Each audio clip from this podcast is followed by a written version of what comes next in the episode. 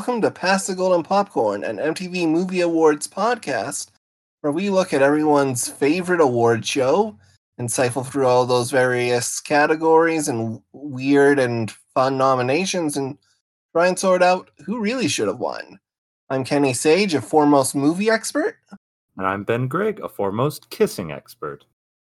and today we're here to talk about Best Kiss 2002. How are you today, Ben? I'm doing really, really well. Um, uh, it is a little early. This is probably our earliest recording session.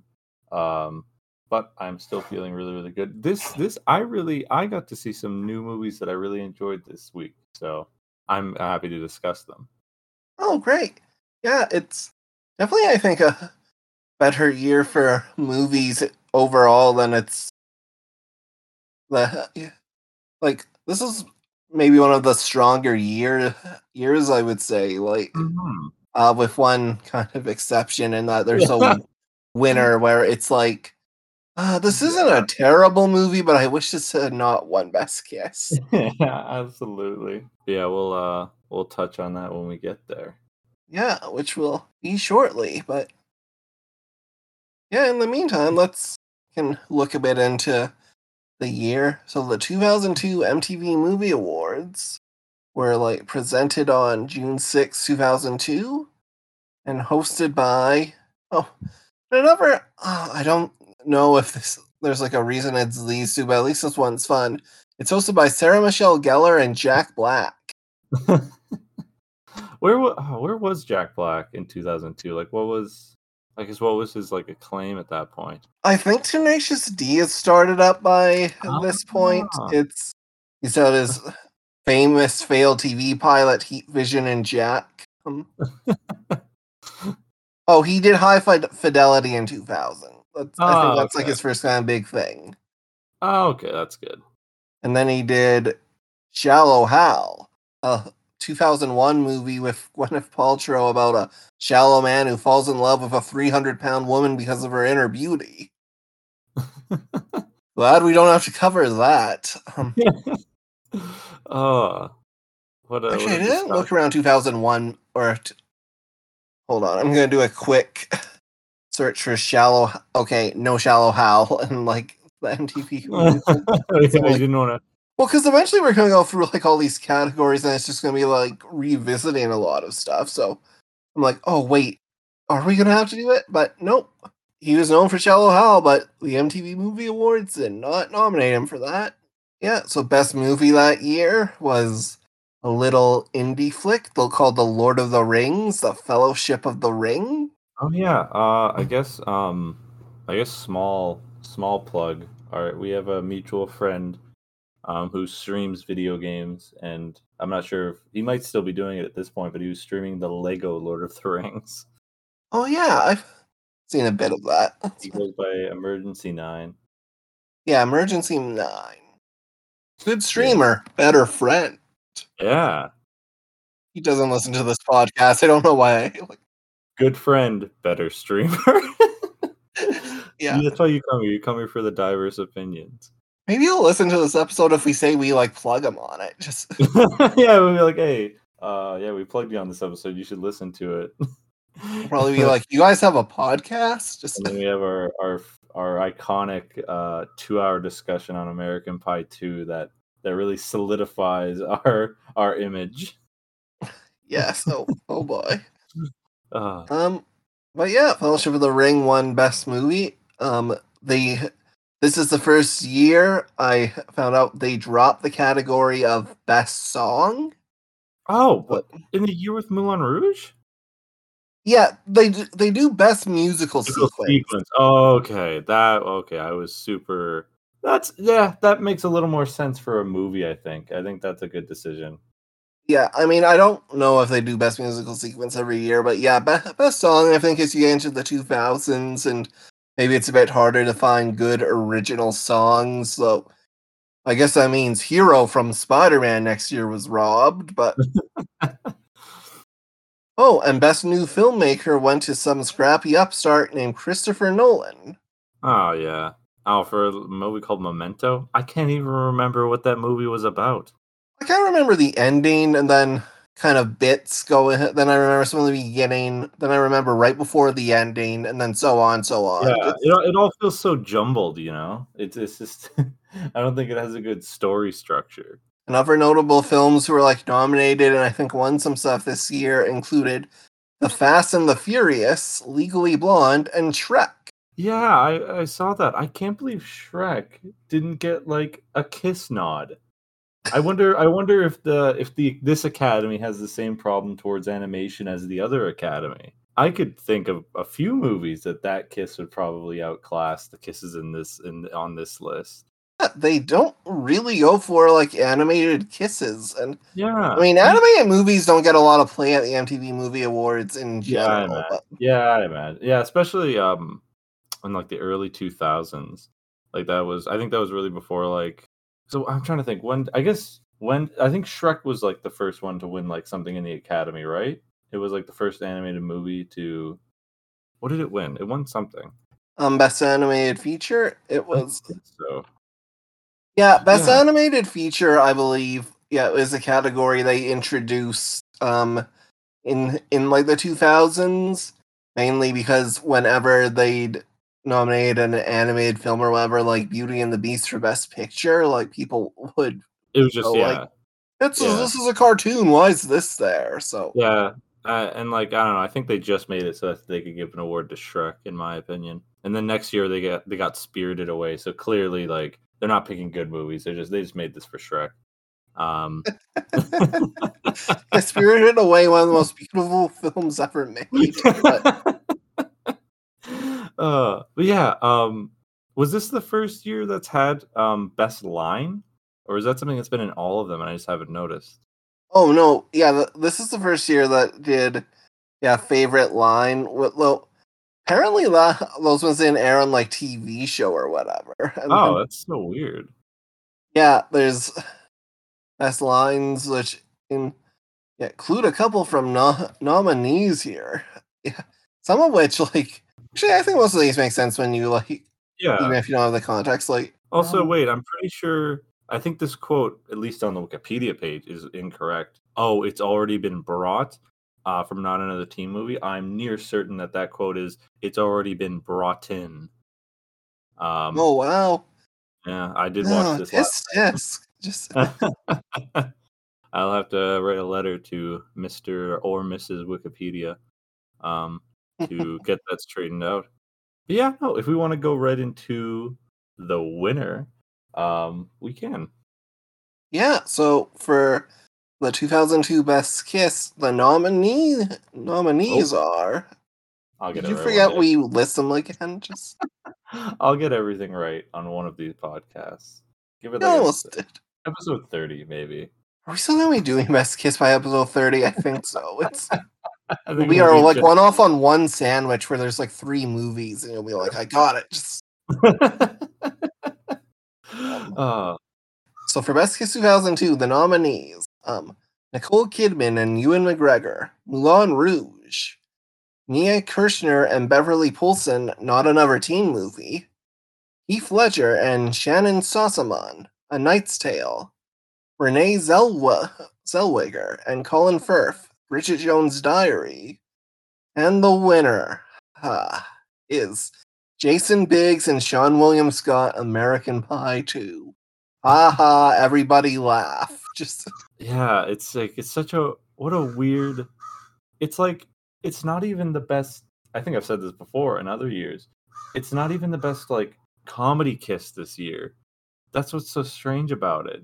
Well, yeah, I mean, almost all of these movies are this year, except for like Moulin Rouge, are like com. I mean, well, Moulin Rouge is also a very funny movie, but like the of these are just straight up like comedies. Like you know, one's like a romantic comedy and one's like a sports comedy, but like they're all like comedy focused and yeah, which is like really strange because like yeah, I think all of these movies have like funny elements to them, but like um I think we would classify like I think Moulin Rouge and Knight's Tale and Bridget Jones are like comedy movies, but like the kiss is very serious. oh yeah, I oh yeah, I guess not another teen movie is the big like other comedy kiss this year. Yeah, it's it's not between two like two love interests is like another thing as well. But like yeah, so it's just such a weird pick. it's like a very like early 2000s like kind of like MTV like like sort of trashy parentheses endearing kind of way or at least it's trying to be it's so what a strange pick honestly um Yeah, and I guess we can we can uh we can start talking about the movie itself yeah. Well, for the kids, it's like it's something where I'm like, ah, man, this this shouldn't have won, and like I would not have voted for it, and like things. But also, I'm like, oh, I guess I get it in that it's like a. It comes to the thing of like one of the film's bigger set pieces, and Yeah, I, I, I would, I think, yeah, because this movie, like, if, if we're being both being honest, like, it doesn't really, the plot summary is just kind of, just dudes uh, rent out a lake house so they can get laid, yeah, and it's then this. one of, they all kind of individually, sort of like, some of them get laid, some of them fall in love, some of them already had girlfriends going in, somebody bangs uh, Stifler's mom, you know, it's just the classic American Pie formula. The kiss itself, so like the scene with the kiss. I don't know if we want to like jump to that or we want to give any like pre-context because there's not really much of like note happens in the movie before it. I would say. as, as you said, not much happens. I'll I'll give this like this is the first like film in the American Pie like world I've seen, Me and too. Yeah. So I did not hate it. It was like pre- it had some good bits. Yeah, absolutely. And like uh, this might be controversial, but um honestly, the kiss bit, like everything surrounding it is like kind of hilarious if I'm being honest. I realized that there is a type of joke and there's, it- there's another one in another teen movie, but there's like a type of joke that I love where just like people keep on entering a scene and like keep on adding on to it to like amount to this chaos.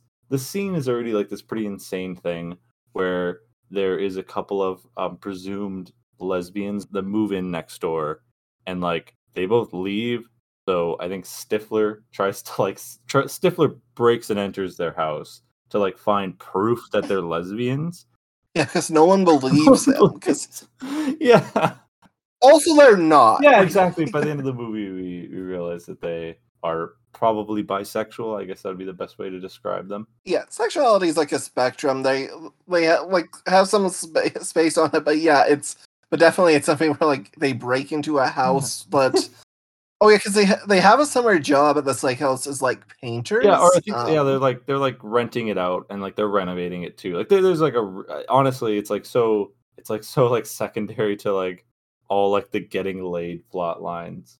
And I'll say this about again. I'll say this about like the American Pie like two things in that a lot of these jokes are really stupid, but they, They put a lot of effort They into do, setting them like up. this one included. So like they're breaking into the house and like some of them are like on the radio because they were like working on the house.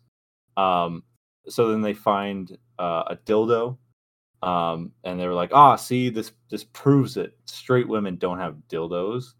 Um, so and then the the two girls come back, and there's a bunch of like shenanigans of like hiding in different places.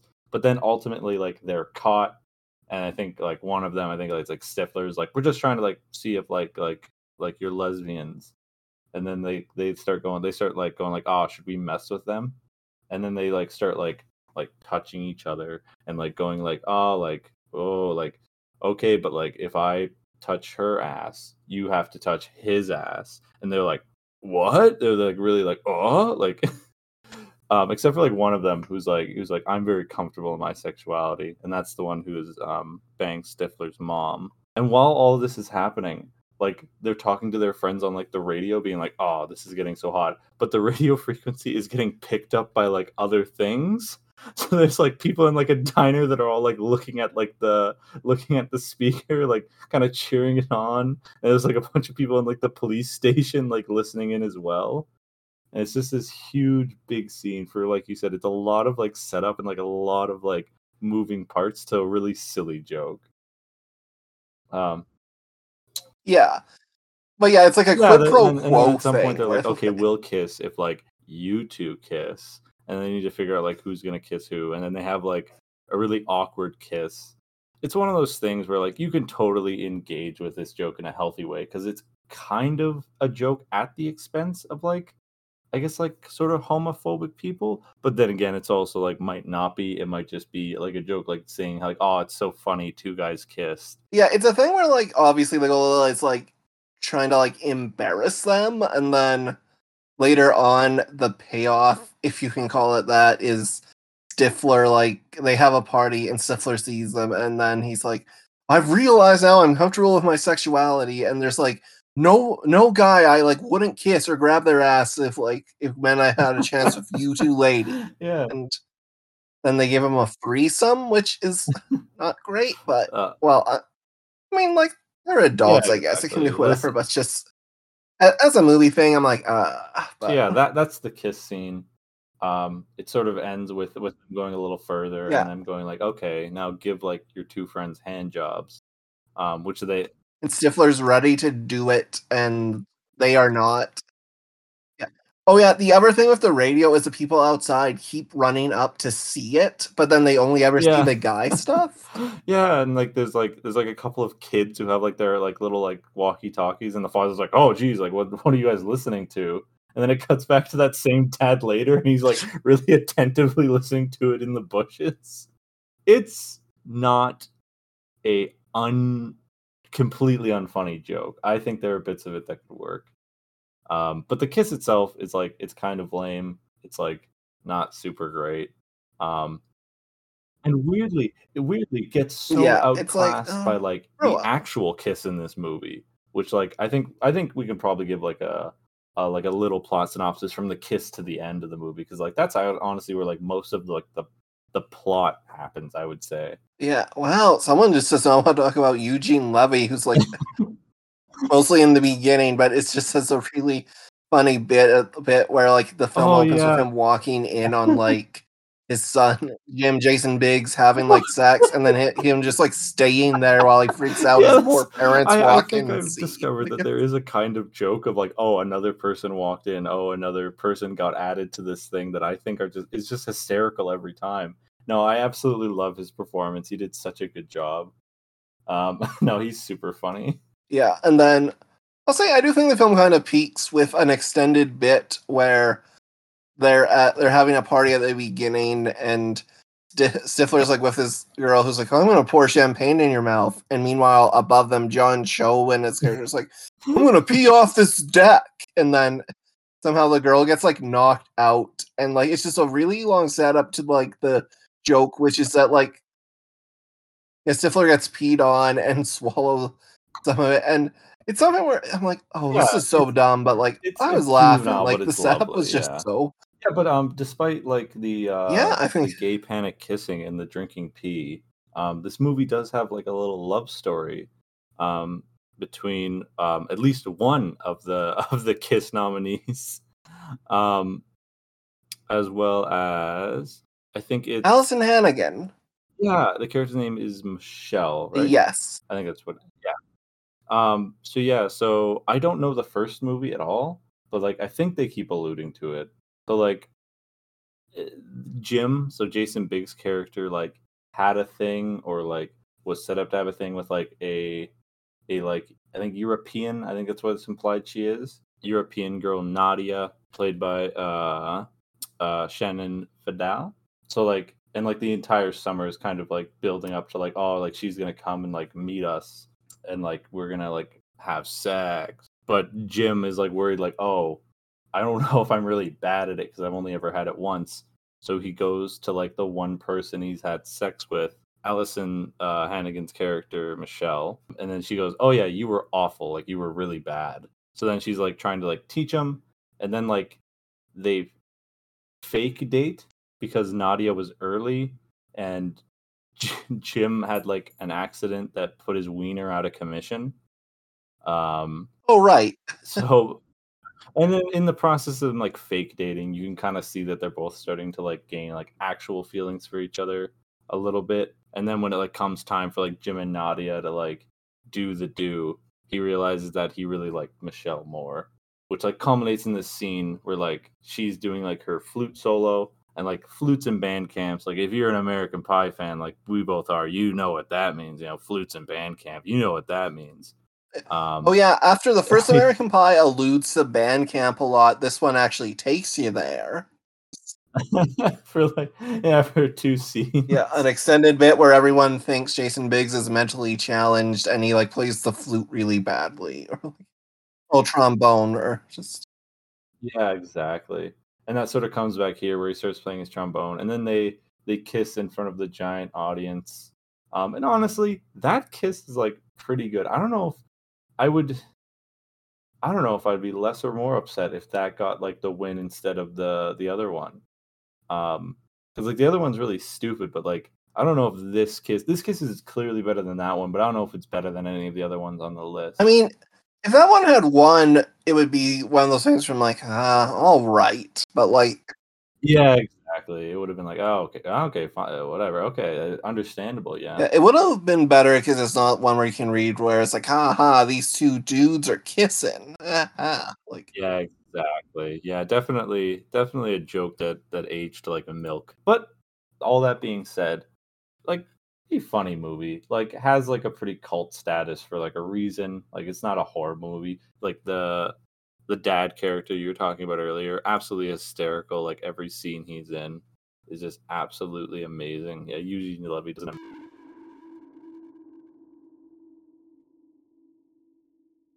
Hey, we're back now. It's hello. so you were talking Um, about how you amazing Eugene Levy is in this before we got cut off.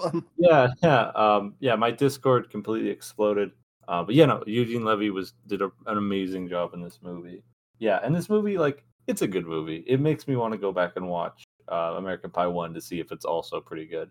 Uh, yeah, I think those are my pretty succinct thoughts on American Pie Two. yeah, um, yeah, I guess to say is for the acceptance speech, um, Jason Biggs wasn't there. He was on Broadway in The Graduate, so Seann William Scott accepted on his own.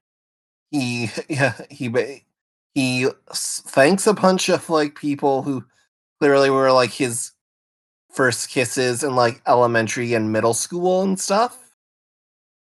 Then he thanks Ashton Kutcher for "Dude, Where's My Car," which also has kind of like a gay he kiss involving Seann William Scott and like that. And like he like thanks Jason Biggs, and it's Uh, it's really like the crowd's just like eating up his every word, and you're like, okay.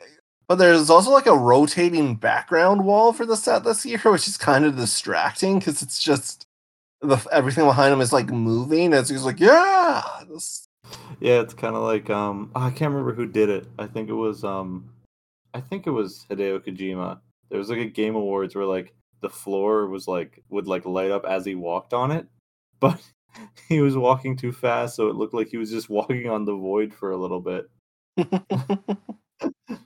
yeah, American Pie 2. Um, Bad Kiss. All right, movie. It's Um, yeah, pretty good movie.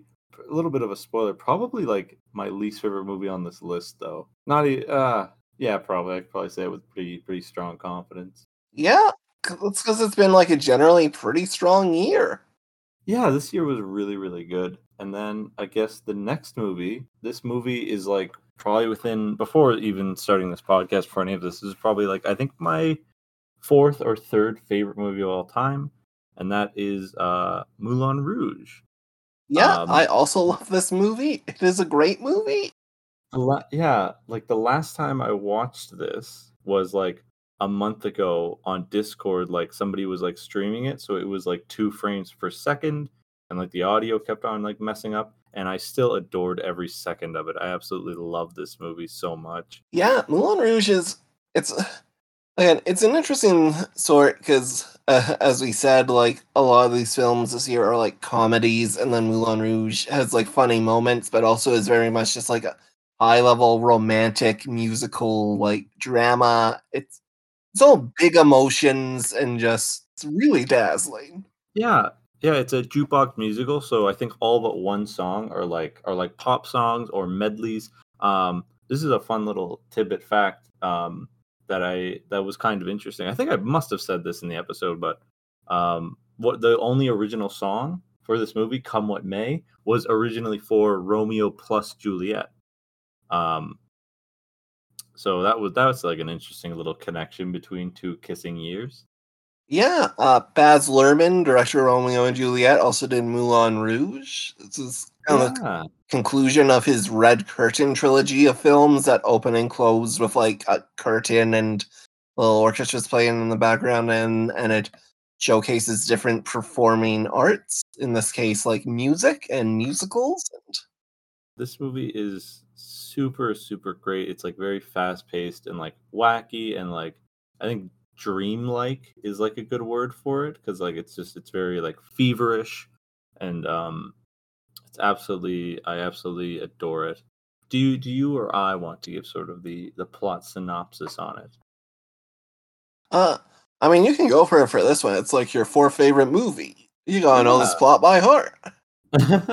I think I do. I think I know the the important bit. Um, so it sort of starts out like the entire movie is sort of framed as as Ewan McGregor's character, um, sort of long after the movie has taken place, writing about the movie because he's a writer. He he's sort of yeah, he's like an aspiring artist who sort of um just through happenstance ends up with a bunch of um like sort of I guess circus people um, including um, including John. Is it Lou Lou Leguizamo? He played Luigi in the Mario movie. Um, Yeah, I think you got it. It's Just yeah, and then he, well, he he was he not? He was also in Romeo plus Juliet, right? He must have been. He is like a scene where like he holds a gun. I'm pretty sure because I keep on seeing that image as like a meme on Twitter. Um, yep, he does play. He plays um, uh, Tybalt Capulet, Juliet's okay. cousin. also the voice Um, of Sid the Sloth in the Ice Age movie. Oh, I actually didn't know that. That makes way more sense why I know him. uh, but yeah, um, so he's like an aspiring writer who like gets like uh sort of caught up in like this sort of uh carnival people who all become his friend, including like um a narcoleptic, and then they sort of want to be able like to pitch. They have like a I think it's a play that they want to pitch. I can't remember if like that's their sort of aspiration or whether that's just something they sort of happen into. It's a super fast movie too. Like things happen pretty fast. Yeah, it's a play they want to sell to the owner. It's called The Spectacular Spectacular. yeah. So um so while this is happening, uh Nicole Kidman's character um thinks uh, or like she has like a plan to meet with the Duke um so that way they can help like sort of financially help the Moulin Rouge like the big like is it I, I don't know if it's like a brothel but it's like a place where it's a performance it's a performance place where performers do their things Yeah, it, it is. Yeah, it's kind of like a yeah, maybe a bit more burlesque. and they both i think this is um where probably my favorite song in the whole movie comes in um it's our song by elton john by ewan mcgregor it's oh it's one of i very rarely do i enjoy like i think covers. Um i think they're nice but i always end up like in like a month or so i'll always end up being like ah, i think i like the original more. Like this was a nice little thing. I think this is the only one where i think it is on par with the original. Um, I think I've thought about it like I've thought about this like so much actually, and I think I've been able to like to sink it down to like um, Elton John's like um, our song is like more consistently good, whereas uh, Ewan McGregor's our song has way higher highs. Um, It's called Your Song. Oh, is it is it your song? I thought it was. Uh, oh, this song's for song. you. It's not the songs for us. Like yeah. Oh my gosh. Um. So yeah, your song. my bad. That probably really. I'm glad you corrected me. That would have probably really made someone really angry. Initially, I'm like, oh, it's just a slip of the tongue, and that just kept happening. like it made someone angry, Oh. all right. Me. oh yeah, but uh, then they sort of like have like their moment, and like you see like the first like sort of like spark of like a romance happening.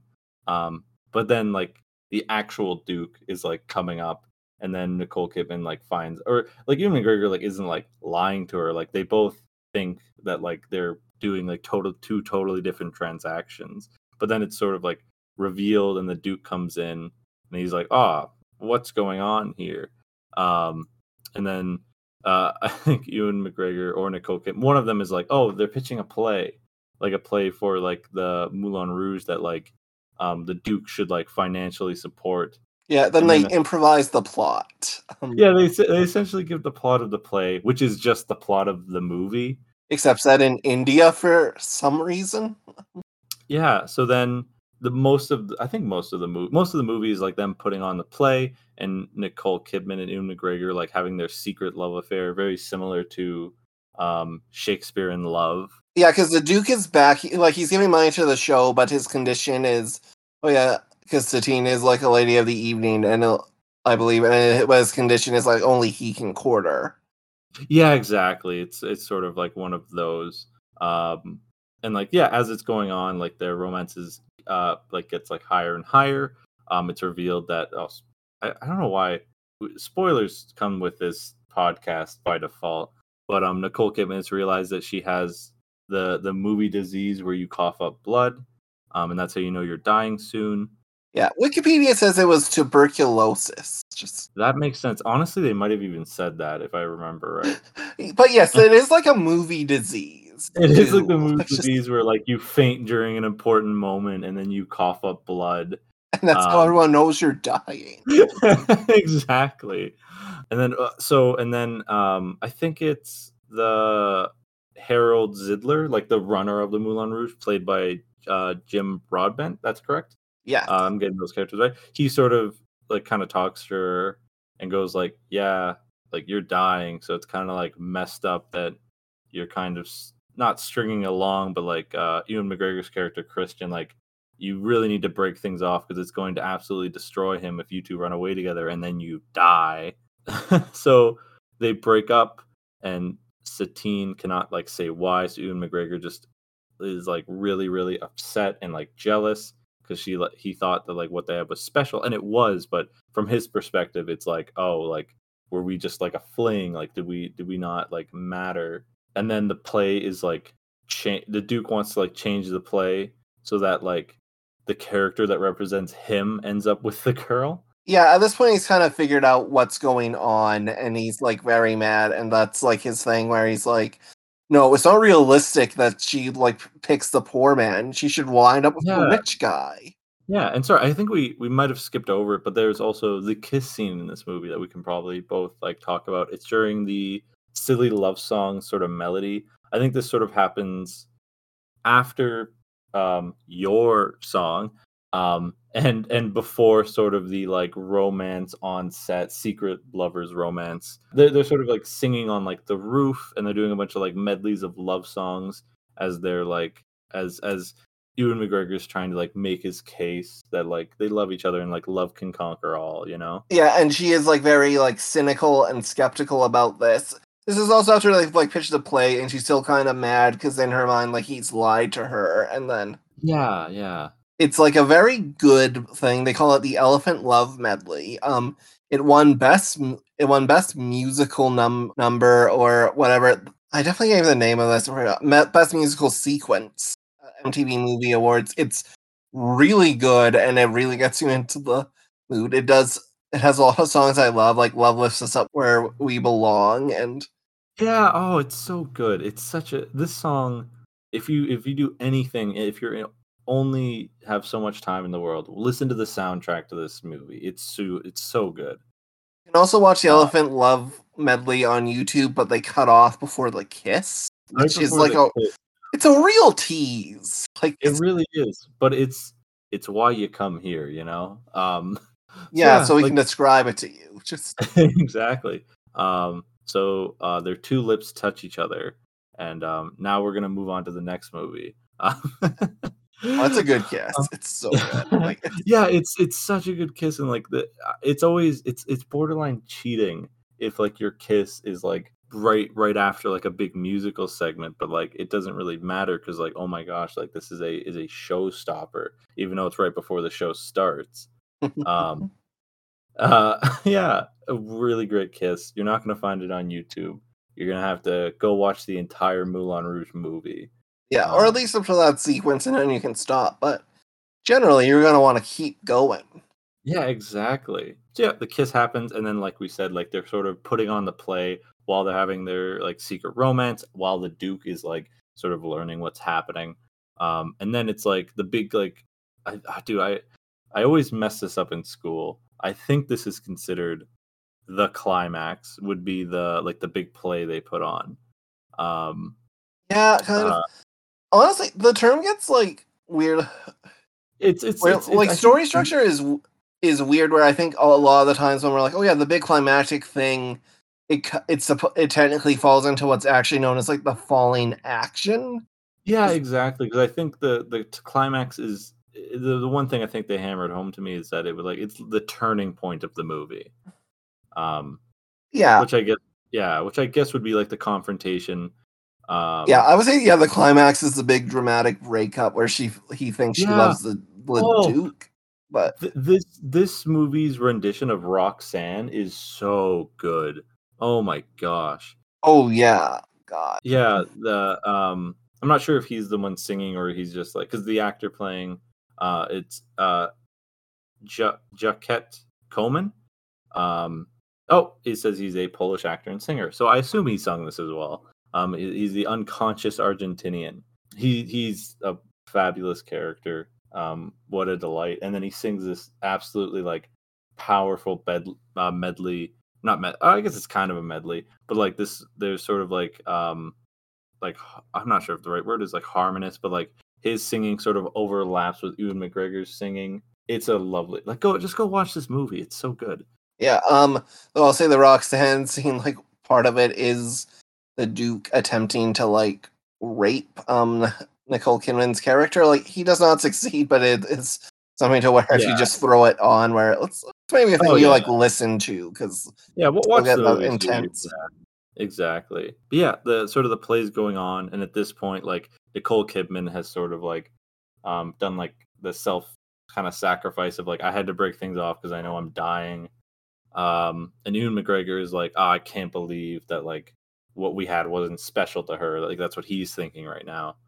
Um, so then while like the play's going on, he sort of like confronts her.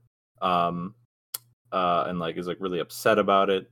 And it's and it's he, oh what he does is that um he's like paying Satine's fees because he like he's trying to like symbolize like oh so like what we had was like it was just like an interaction it was just like it was like I was just paying for your time I guess I think sort of in the play and in the movie he sort of um he sort of like goes like oh like I I think he like he sort of like kind of tells her off a little bit right before walking away if I remember correctly yeah, like Um, it's a thing. And then I think I think the only thing we mention, forgot to mention is there's a song he's written that signifies her love, "Come what may," and she quotes it back to him as he's walking off.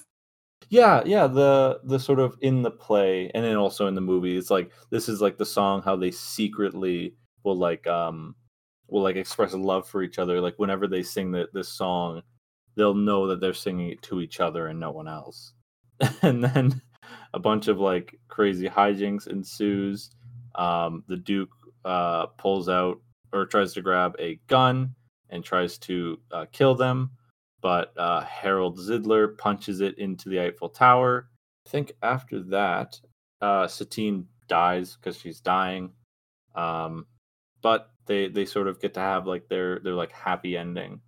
Um, and then sort of the movie sort of rounds about to the beginning where like this whole movie was just um, Ewan McGregor's character Christian like writing this story. Yeah, and it's it's a very like it's definitely like a big tragic ending. Like the Moulin Rouge, it's closed. It's like she's she's died, but like in the end, he's he knows they've had this true lasting love that'll last forever, and that's kind of the consolation from it. It's Yeah. Um, absolutely love this movie. Oh my gosh. yeah, it's we could probably talk for hours just about this movie. Yeah, yeah. I think yeah, the best thing if if you were gonna see any movie this year, this would be the movie. Absolutely. Yeah. Um, I would second that. I mean, again, you should watch most of these. Is there? you should watch. like, Honestly, this year is a good. As much as the winner is like a big like, come on guys. Um, all these movies are like good watches. You know.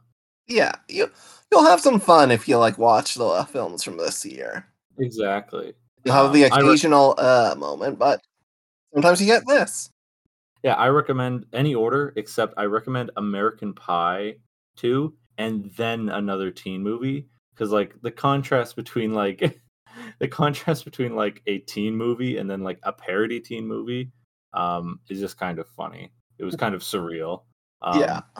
Yeah. Do you have any more thoughts on Moulin Rouge? Oh man. Um yeah, what's there to say? Um oh yeah, there's a point where like the Duke and Zidler sing like a virgin. That's like really Yeah, I always I don't- that that song is not at least on Spotify. That song is not on the soundtrack.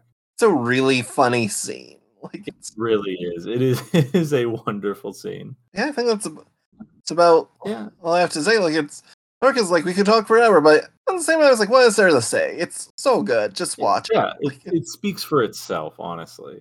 Yeah. Yeah. And then the next movie, which I was Kenny gave this such a glowing recommendation. Um, I didn't watch this at two times speed. I didn't watch it on my phone. I watched it on a projector in my room. Um, so I got like a really, I got a really good movie experience with this one, um, and that is not another teen movie. And if you, I wonder if you want to open with this one as well. If you want to open with this, uh, what the, what this movie's about. Yeah, so I I will be happy to. So, but the first thing I want to say is, so I've been like working working a lot, like, and I didn't have time to do my classic research, but not another teen movie, which yeah, is like a it's a spoof movie describing teen films, and I was like, huh, what else is like the director done? It was directed by someone named Joel Gallen, and what I discovered very quickly quickly in is that he wa- is that he was an executive at MTV in the early 90s, where he created and produced a number of popular shows and specials, including 14 of the first 15 MTV Movie Awards have been produced by this man. So it's on my mission that one day we will interview Joel Gallen for this podcast. Like, Oh, I really hope so. Um, that's really cool. yeah, and maybe that gives some bias in this film getting nominated, but I don't think I got well, I got a best line nomination, but Yeah, honestly, even even if that were the case, I think he did us a really good service because this is a good movie. yeah, it's Uh. in the in a world of like spoof movies that again, as we kind of alluded to last week, like the two thousands is kind of where they're at their peak, but also where they really start taking a dive in term quality wise, where it becomes less a matter of having actual jokes and more a thing of oh spot the reference, spot the reference, and like Exactly. Um, I think something, and I, I was thinking about this. Like, I, I had to drive my parents to the airport, and I was thinking about this on the car ride. And something that I really liked about this movie is that it like had it, it had characters, and of course those characters are parodies, but like it had characters that like had like shticks, you know. Whereas like if you watch something like Disaster Movie, like none of the characters are characters. They're all just whatever reference they need to be for that joke, you know. Yeah, like obviously, and this is like a specific parody of several films, and most of which I don't think you've seen, though. Like you've seen a couple of them for this podcast, which helped. But Yeah. like, I was I was pleasantly surprised. I was like, that was it was early on. There was a joke where it's where two char- where two characters like, oh my gosh, did you hear that? There's like an undercover reporter here, and then um, oh, what's uh her name? yeah, Um, Be- Beverly Polcyn, who the credits like call her character like Sadie, which I think is just a taking. yeah, this like, v- this oh. very clear elderly woman shows up. yeah. and it's like, where's geometry? And then uh, it's it was I was not I was not expecting a never been kissed reference. Told you this was like. uh, yeah, they really they really covered all their bases with this one. Yeah, but yeah, and I think it's a film where like even if you haven't seen like the Oh, yeah, stuff it's referencing, it's yeah. Yeah, I've not seen a majority of these, and I still had a really, really good time with Did it. you watch the "She's All That" clip I sent you? Where I'm like, I if you, watch, I'm like, if yeah, I you watch this, you'll get an idea of half of the characters in this. yeah, exactly. Um, oh, I I don't know if it was meant to be this funny, but um, during the scene that's like parodying that scene of like the oh, this is just a bet, where it does like the I can't remember which technique it's called, where it's like it zooms in on uh Chris Evans as like the background zooms out. Um, it does it for like a couple seconds, and it's hilarious. Uh, it's just so over dramatic. I absolutely adored that. Yeah. Oh yeah. A fun thing about this film is yeah, it's Chris Evans' acting debut. Well, it's not his acting debut, but it's like one of his first big films that he does. Like it's Yeah. Oh, and it also it made me want to watch Scott Pilgrim, honestly, because like I, I he's he's such he's such a fun fun character. He's such a fun like actor. yeah, he's very funny in it, and And then he went on to do the obvious, you know, you know, Marvel thing, um, being the Human Torch and Fantastic Four. yeah, Um, that's what everyone. he might have done something else. Yeah. Yeah, uh, yeah, but yeah, the Human Torch himself, he's there. It's yeah, and this is a yeah, this is a film. I'll say something that I think works about because using she's all that is because I know you haven't haven't seen it in, but it's a, kind of the quintessential teen movie. It's even if you haven't seen it, I think most people are aware of the thing of popular guy makes like a bet that he can turn like you know this loser into prom queen. Oh yeah, there's been like I think almost like every show that like has anything to do with high school had this episode. hundred percent. Yeah, and the thing about like she's all that is like why it works as a frame is yeah, it's it's just a good structure to hang like a story on, but also because the movie itself like it's it's pretty good. It's charming. Like Rachael Leigh Cook is really really good in it. Freddie Prinze Jr.'s really good in it, but like it's not a great movie, so it's like really easy to just uh, do she's all that, but throw in like a bunch of jokes and then uh, the Yeah, yeah. and the other big things things oh yeah this was like a movie i watched twice and one was after i seen a couple other of like the film's kind of touch points um varsity blues which is where a lot of chris evans stuff with the football thing comes Mhm. from down to like the coach who just says god damn it all the time like and, Yeah. and then Uh. also in one of the movie's more inspired bits um actor ron lester who, who plays yeah who who was who was in Varsity Blues playing essentially like the same character as Reggie Ray, his character in this one, except Yeah. they play up the concussion aspect of it. Oh yeah. Yeah, Th- there's a point in this movie where like there's like a scoreboard at a football game, and one of this one of the things they're keeping track of is uh how many concussions he has left. In Yeah, him. before he goes into like a coma and like. Like it's Uh, a very dark dark bit, especially when like he it does get into a point where like he has one left to go and he is like in a coma and then uh, uh and this is like again directly a scene from like Varsity Blues, but it works without it where the coach is like, Oh, can he play? And then the and then like the assistant coach who's like H. Jon Benjamin from Archer and Bob's Burgers and those things like he's in a coma. He's like, That doesn't answer my question. can he play? Oh, that's you do what you gotta do. And And then, uh, like he falls down. He's like, "Damn it, Reggie Ray!" Just it's it's wonderful. yeah. This film also has the debut of. Th- This is one of those things where like having my having seen every episode of Grey's Anatomy pays off because the lead actress in this, whose name whose name I know is pronounced Chyler Leigh, goes on to be on like Grey's Anatomy for a few yeah few years there as the younger Grey, uh, Lexi, who famously dies in a plane crash. Um, several seasons. Oh, oh no. Yeah, but she she's really good in this as Janie Briggs, the uniquely rebellious yeah girl. Just Yeah. Oh my gosh. Yeah. This. Um,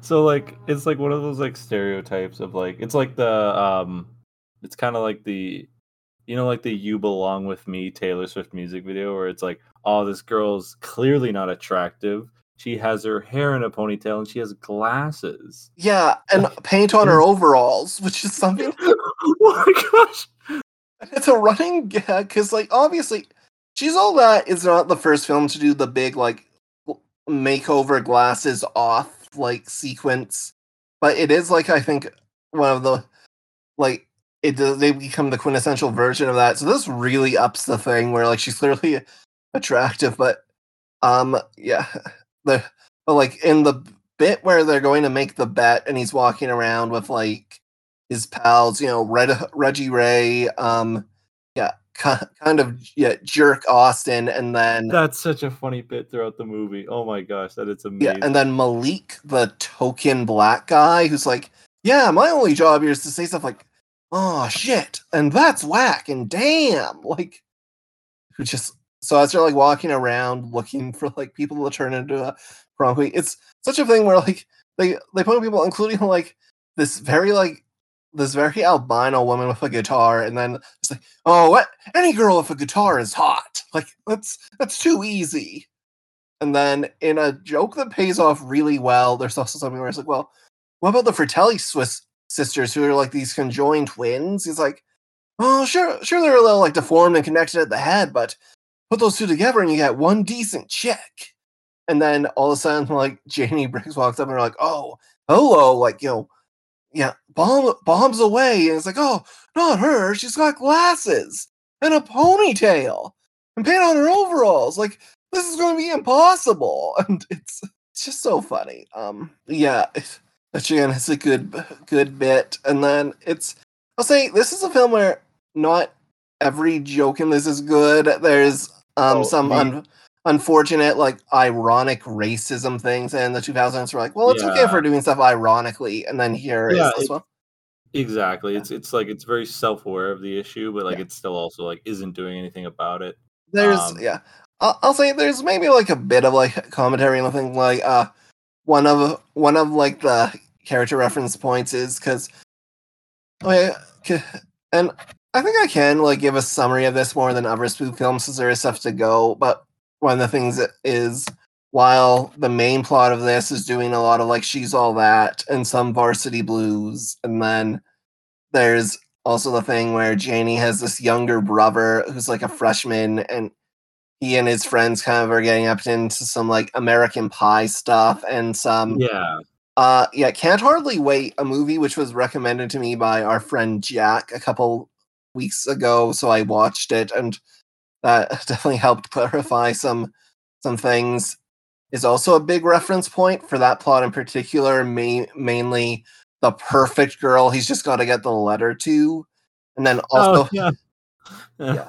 and then also his pal Bruce, who um think can yeah in Can't Hardly Wait there is like a bit, and this is based on a thing that like re- really happened, so it's almost co- commentary, but there's a joke where Seth Green plays this character named Kenny, who his whole thing is he thinks he he thinks he's this big gangster, and he talks in like the exaggerated, like stereotypical um street in quotation marks with all all those languages, which it's one of those things that like a lot of white people did, and maybe just now we're realizing, oh yeah, that wasn't cool. Um, yeah, so, yeah, absolutely. So this And film, look, in This in what's kind of like clever commentary, but also is just a bit too far for it to work, has yeah, Bruce who just talks like in a very stereotypical Japanese voice the entire movie.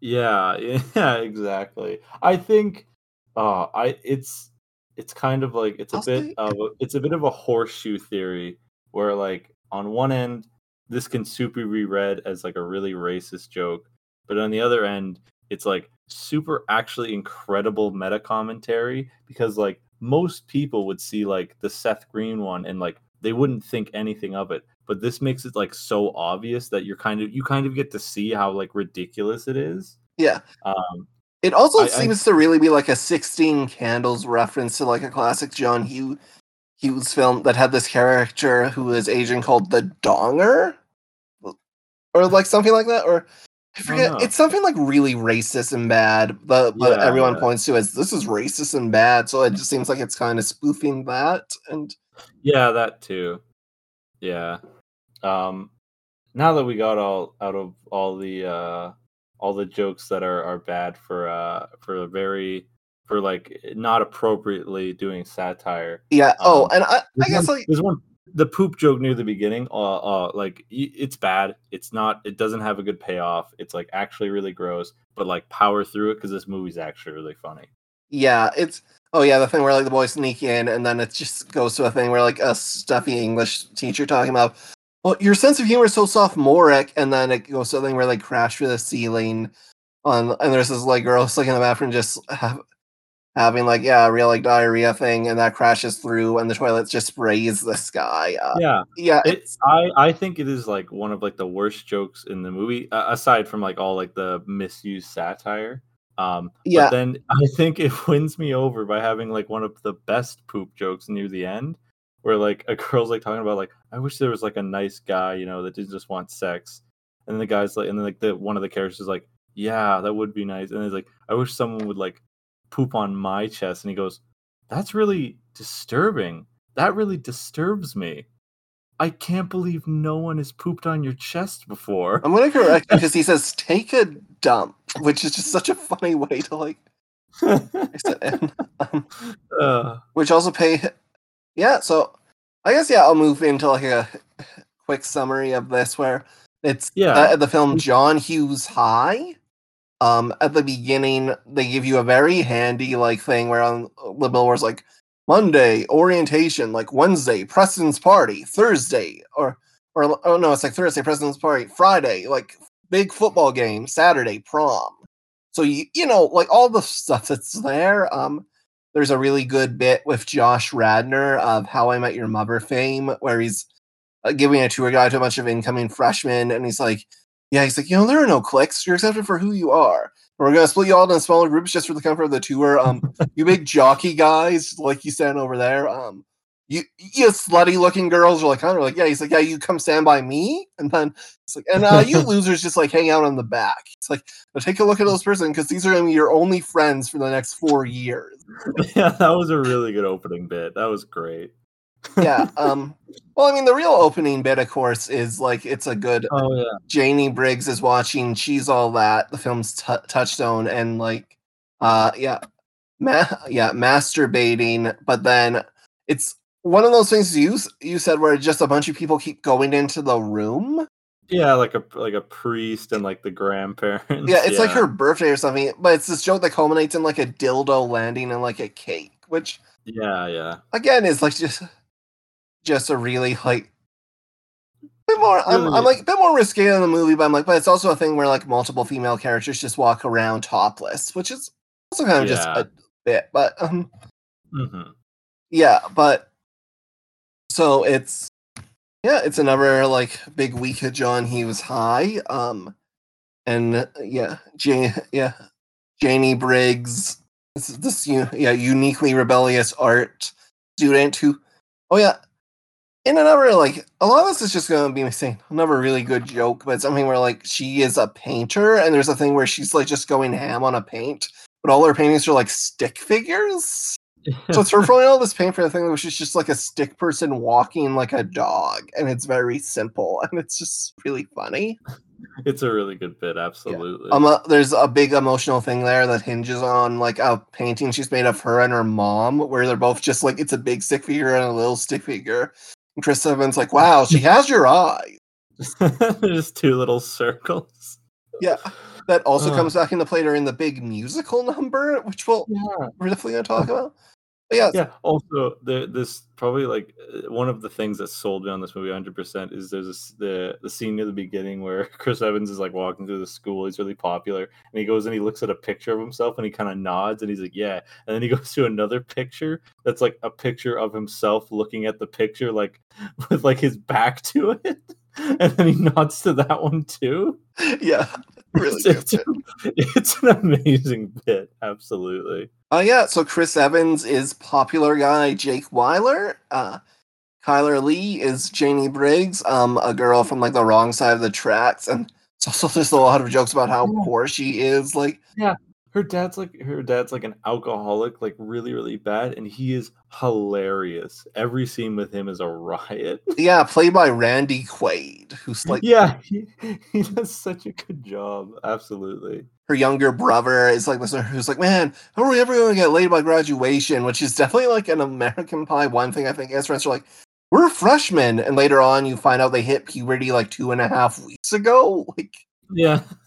Yeah exactly. it's yeah. Oh, but um jake he is yeah he he he's like a popular kid and they do a thing where first they introduce i don't think they even established they're related related yet but like and she's all that the popular guy has this sister who helps with a makeover and this film's oh yeah, because most of the characters in this movie have an analogy to She's All That, um, but they typically combine them with someone else. And one of this film's great strokes is it combines the sister character with from, from She's All That with Catherine from Cruel Intentions. yeah.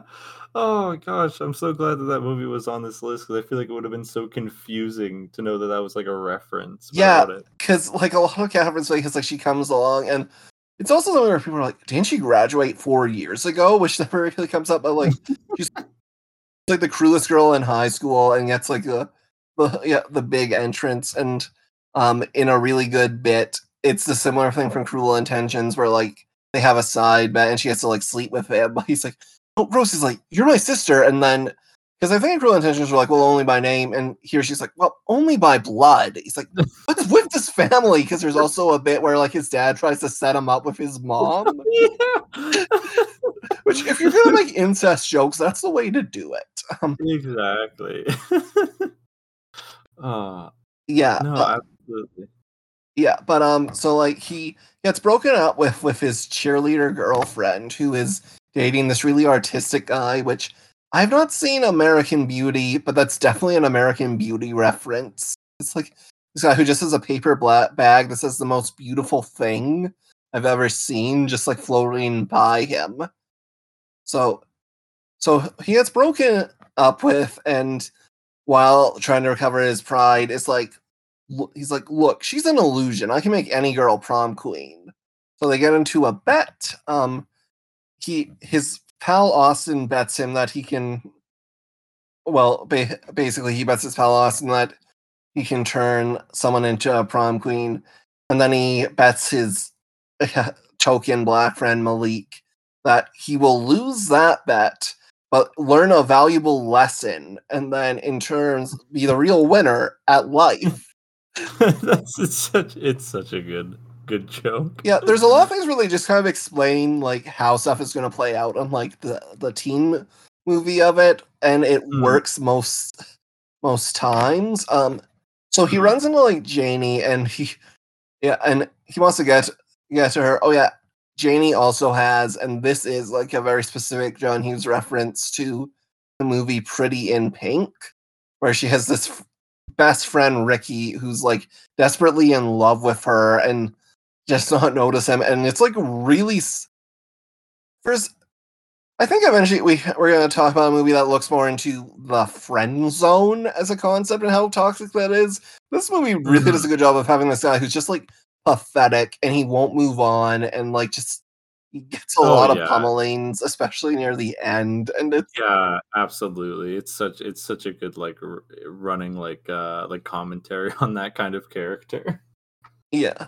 So then Jake, he's trying to like get Janie, who's initially not interested. She's like, "We haven't talked in like four years," and then he's like, uh, "Actually, it's six years. That time we were talking about two years ago in the movie theater, I was actually saying hey to the person behind you." Just... God. Yeah, uh, this movie is We're gonna be talking about this longer than Moulin Rouge, a movie I think we both agree is better. But like, oh, absolutely, so Moulin like, Rouge, very Moulin Rouge is territory where it's just I want to keep talking about this movie. Um, yeah, oh yeah, Moulin Rouge is a better movie. Um, uh, I think this movie's funnier though. I, I think that we can definitely give it that. Yeah, it's yeah. So he goes. Yeah, so he goes to his sister for help. She's like, okay, but if she wins, like you're yeah, you're mine. Like we're yeah, we're gonna like do do stuff or whatever. And in another good bit, he there's a point where she's like, what you gotta do is you pick a song that has her name in it. And then you like sing it, and then it's gonna make her feel special. But the song he picks is Janie's Got a Gun and he just starts singing, Janie's got a gun. And like all the people start running away. He's like, Janie Briggs got a gun. And she gets tasered by security. security comes up. Oh, it's uh it's so good. Yeah. Yeah. and the, and then in another scene that's directly from Varsity Blues, like where there there's a famous scene where James Van Der Beek's character is the head cheerleader attempts to seduce him by like making him an ice cream sundae that's just she has like she's naked and sprayed like whipped cream on herself. So he does like a similar bit, and then she's like, "I don't like Sundays." It's like it's not Sundays; it's a banana split. She's like, "I don't like those either." Goodbye, Jake, and then just walks off. And they just kind of walks off, and then you find there's like a banana sticking out of his ass, and it's just really like it's it's a good it's a great visual gag. They they definitely like the reference, the execution. That's a great scene, without a doubt. Yeah, and then, but eventually, like he, yeah, he gets her attention, and they like start dating. Meanwhile, her younger brother and his friends are running around, like trying to like lose, yeah, lose their virginities. There's yeah, there, there's a Breakfast Club spoof that is just in there because the younger brother character, he's mainly doing like it's a bit of Can't Hardly Wait and a bit of American Pie. Then he very briefly just turns into John Bender from the Breakfast Club for no real reason. Just yeah, yeah. Like exactly. he changes outfits and he does like a specific bit where just keeps talking out, up about the amount of atten- detention he's gonna get. But then the joke is like the assistant principal has like toilet paper hanging out of his pants. Like yeah. More, but it's cap- good way to capture that scene, yeah. Yeah. Um. Mean. Meanwhile, there's something where like Jake has unre- unresolved football trauma. Trauma where like he used to be the star quarterback, and despite still being very popular, was bumped down the fourth string after he went rogue and passed the pl- and passed the ball to Marty, the like yeah this this down a like young kid who then got ripped in half by like two other football players. Just on a last play where they were up 42 nothing. and Mars like, oh. it's yeah.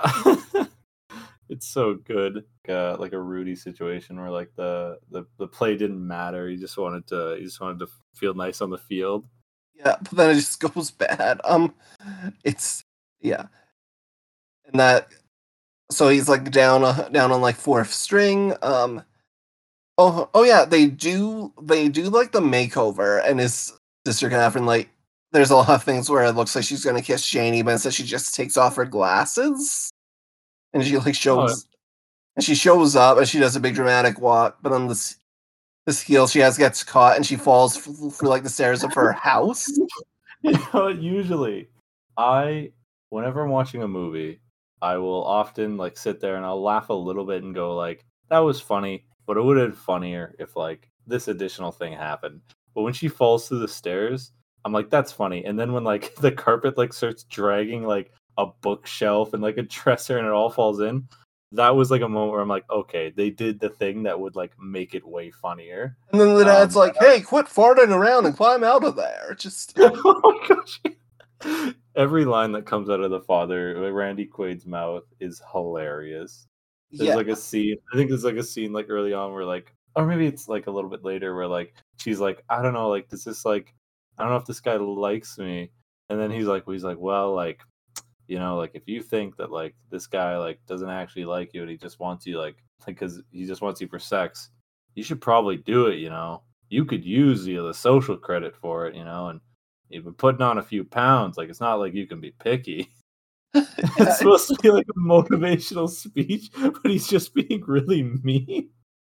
God. Oh. Yeah, so like they go to this party, and this is where the the kiss kind of happens. Is they they go to the big p- party. This is like again, it's part can't hardly wait, but there's also I think it's like a Ferris Bueller's Day Off type thing, at least with the oh yeah playing, or it was just risky business. But this guy whose parents were like, yeah, remember don't don't throw a party. Don't throw a party. He's like, yeah, it's like people are bringing in like subwoofers and kegs. and he's like, yeah, I'm gonna just take your red Ferrari and go pick up some hookers in the inner city. And like, all right, just but uh, yeah. But they go to like the big party and Catherine's there and she goes to like you know she goes out to like hook up with like ran- random people. But it gets to a point where like she bumps in into like this Sadie, this to her reporter, and then she's like, oh, it's just like you're having trouble hooking up with pe- people like uh, uh too, huh? And she's like, she or she's like, you're having trouble get getting cock, huh? And she's like, getting cock. I haven't even been kissed. So then it goes into like again, the kiss in this movie is it's the cruel intentions kiss, but just with the never been kissed girl, yeah. who is just very elderly. It's oh yeah, Mia Kirshner is really good in this, just playing up like Catherine as like this destructive sexual force. Yeah. and it's literally that kiss, except with a lot more saliva. And I and I want to say that she gets her fa- false teeth by the end because when she's like, "Oh, oh yeah," I think yeah, that's absolutely what happens. But yeah, it's a really funny comedy because, especially because like in theory they're at a party, but it literally cuts to like the park from Cruel Intentions. Just yeah, yeah, it's definitely not not not not a not a blink and you miss it kind of moment. Definitely very very overt. Yeah where were we in the plot? In the plot, I think they've had the makeover, they've had the party, and then um, I think the like the rival jock guy, which is like another reference to like um, uh, she's all that. She's all that. Starts to realize, oh, this girl's hot. So yeah, once he realizes that like she he's hot there, then suddenly it becomes a thing where it's like, oh yeah, I want to have like se- sex with her and all this yeah. stuff. And oh yeah, there's the big football. There's the big football game, which and it comes down to like the final final play. Mr. T shows up as the wise janitor. Um, to give him an inspiring speech, but then he throws like a really terrible pass that costs them the game. Yeah. Oh yeah, he ends up hitting um the Reggie one, Ray. The, the Reggie Ray in the head, giving him his last concussion. Yeah, and then it's yeah, then it goes to like the parking lot where like it again goes to the yeah the big as ever once you make a bet everyone knows that it has to come out eventually that like the yeah, fun exactly. has to the fun has to stop it it's going to a thing oh yeah we we did rush over a bit where like they do have a bonding thing where like he oh, learns oh, yeah. about her dead mom but also there's something where because it's she gets embarrassed by the cheerleader at this party there's like a rivalry and he like shows up she's like how'd you get in? I deadbolted the door. He's like, there's a hole in the side of your house. Like, yeah, this movie never never wastes an opportunity to tell a joke. It's amazing.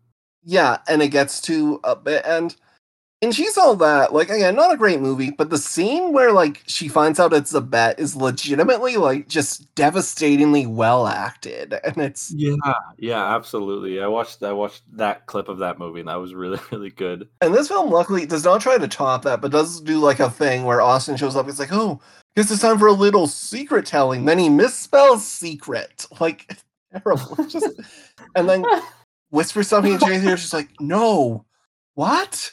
She's like, Jake, is this true? And then Jake gives a big confession. He's like, look, he's like, yes, I said it. And he's like, I know it was a bet, but it's more, it's more than this in me now. You're more than this. She's like, what? It's like, what bet? And then it does the thing you're saying where it's like zooming in, and then she runs off crying. And oh yeah, it's a, it's like, oh, I never said anything about a bet. And then he's like, all I said was, I'm pretending to whisper a big secret in your ear so that Jake thinks I'm telling you a big secret. So that he in turn will yeah, give a make a big scene and confess a big secret, thereby confirming everything I've whispered into your ear. Just so good. Yeah, oh. it's, it's, just really a thing of the big whisper, a secret moment, and then it gets into a scene where this is like a funny movie, but then it also like includes uh, just a big, really earnest musical number, which yeah. I have seen things that are like, oh yeah, it's a parody of Grease, but I'm like, no. In what Not sense? Really. That it's a musical no. number set at a high school? Like it's Yeah, it's it's it's really it has like none of like the um none of like the musical like uh like tone or musical vocabulary of like anything in Grease really. It's like it's it's way more like show tuney if anything. Yeah, and it's going on that classic show tune thing of before the big thing where you check in with all the characters and they give their like updates. Um it's really good. The song's called Prom Tonight. There's an extended version on YouTube which adds extra bits including because it begins with like just just ballad between like Jake and uh Lainey where they're just singing and then there's a point where they go, "Oh, it it could could we resolve this? It could happen like at the prom tonight." And in the theatrical, it just goes right into the next scene, but in the extended version, suddenly it stops because Janie's at her house, but Jake's on a beach, and it cuts to he's standing on this overturned barrel, and people are like around staring at him. He's like, "What? What? It's the musical number." Like, what? and then it just cuts to a thing that ca- catches up. Um, oh, yeah. Oh, the Never Been Kiss Girl does get a bit of a follow up in an extended version, as does Reggie Ray, because they they basically cut a little stanza where like, oh, it's her friend Ricky's like just singing how he's gonna make Janie know he exists, and then it cuts to like the Never Been Kiss Girl. It's like, can you believe I've still never been kissed? And she's like, by a guy, that is. And then she's in like a hospital, and she walks past like Reggie Ray, who's like just there and sits up and just says something really muffled, and then a nurse comes up and sings. It's really hard to sing when you're in a coma. Like it's and and that's there right before it cuts to like the big the big like the cheerleader singing about how oh in a few hours she'll be like queen of the prom or whatever and, and mm-hmm. I could talk about this musical number for like a while. Um the last extended bit that's really in there is because eventually the movie gets to a thing where it's just all of them dancing on the steps of the high school, just singing prom tonight over and over. There's there's like a setup for it where like it's shows everyone showing up and it's like prom tonight, it's gonna be all right, and then prom tonight where like half of it is rhymes, and then half half of it it's stuff where it's like prom tonight, it's gonna be all right. Prom tonight, it's gonna be tonight. Prom tonight, it's gonna be the bomb. Prom tonight, it's gonna be a prom, which is just a really good thing of lazy rhyming. it really is. Yeah, you got to see the extended version, man. I will. I'll absolutely watch it after. Yeah, and then, and and then it eh, and then the musical number ends and but then it just ends with everyone just standing there awkwardly because like it's going back to real life and it, the gag is just that they've been dancing uh, just doing this in real time but yeah i think i think the, the word is uh, diegetic versus non-diegetic musicals yeah and then it cuts to like diegetic and it's really oh yeah, yeah. If if this was if this was on the Moulin Rouge year, this would easily be like the best musical number of oh, like yeah. year. I, I, think yeah, absolutely. It's such a it's such a surprise too. I was not expecting it. Yeah, but then it goes to the big prom, um, the big culmination of, of the bet, and so when she's all that, she loses the bet to like the cheerleader, but she's fine with it. She's like, well, the right person probably won. In this one, like they make it seem like they're like, oh, it's a tie. So you're like, okay, they both won. But it goes to the like conjoined twins. Yeah, a really like, good yeah, really good payoff for that character. Yeah, and the joke that oh together they make yeah, like it's just something to yeah. Good good. So then well yeah, there's also like a big like Jake and Catherine, like and her and Austin get into like a big like dance off and her way through Josh Radnor's character shows up because he like they keep bringing him back to make like interjections, like the, the can't hardly wait, like perfect girl that time Southboard or someone. It's like, what's going on? Mm-hmm. It's like, shh, we can't talk until she moves again. and then like she goes, and people are like, oh, she took forever that time. And there's something where like he goes to like a girl's like, huh. he's like, wow, he's like, funny that he's like, you never would, you never would guess that everyone at the school is a professional dancer. Just that's a really good line. Uh-huh. Yeah. Um. But yeah. So Janie leaves. Uh. See, with Austin, uh, Jake decides to go and follow. He runs into like Malik, who's like, "Look, all I know is you've gone to this motel, room six. If you pass the passing machine, you've gone too far." And then that's and, all I know. Yeah, that's all I know. And then a really good payoff. He's like, you know what? It's like, you are insightful and you have value, and like I don't tell you this enough. He's like, like oh, and it's like a really like sweet moment. He's like, oh, wait thanks, Nancy. Because you know, I've always wanted to have a discussion with you about the implications of the ramifications. Like, uh, sorry, I don't have time right now. It just runs off. yeah, because um, yeah, because, um, yeah, because there's like there's an airport to get to. Um, because uh, Janie Briggs is like going to art art school in France and like that's what it says on like the on the monitors at the airport oh, yeah. too. Well, first he has to get to the uh, hotel, and also there's a race with oh, Ricky, yeah. who's like, now she's gonna see it's been me all along. He's like, yeah, but I'm reformed and I love her, and it's like, oh, that's true. So it's like two races to the airport, and he has like an easy one, and Ricky just keeps like getting stopped. He gets hit by a bus. There's a good bit where like he's running. Jake runs across like a street when it's don't walk, and he gets past all the cars and all these cars he keeps almost getting hit, and people start going, "She doesn't like you.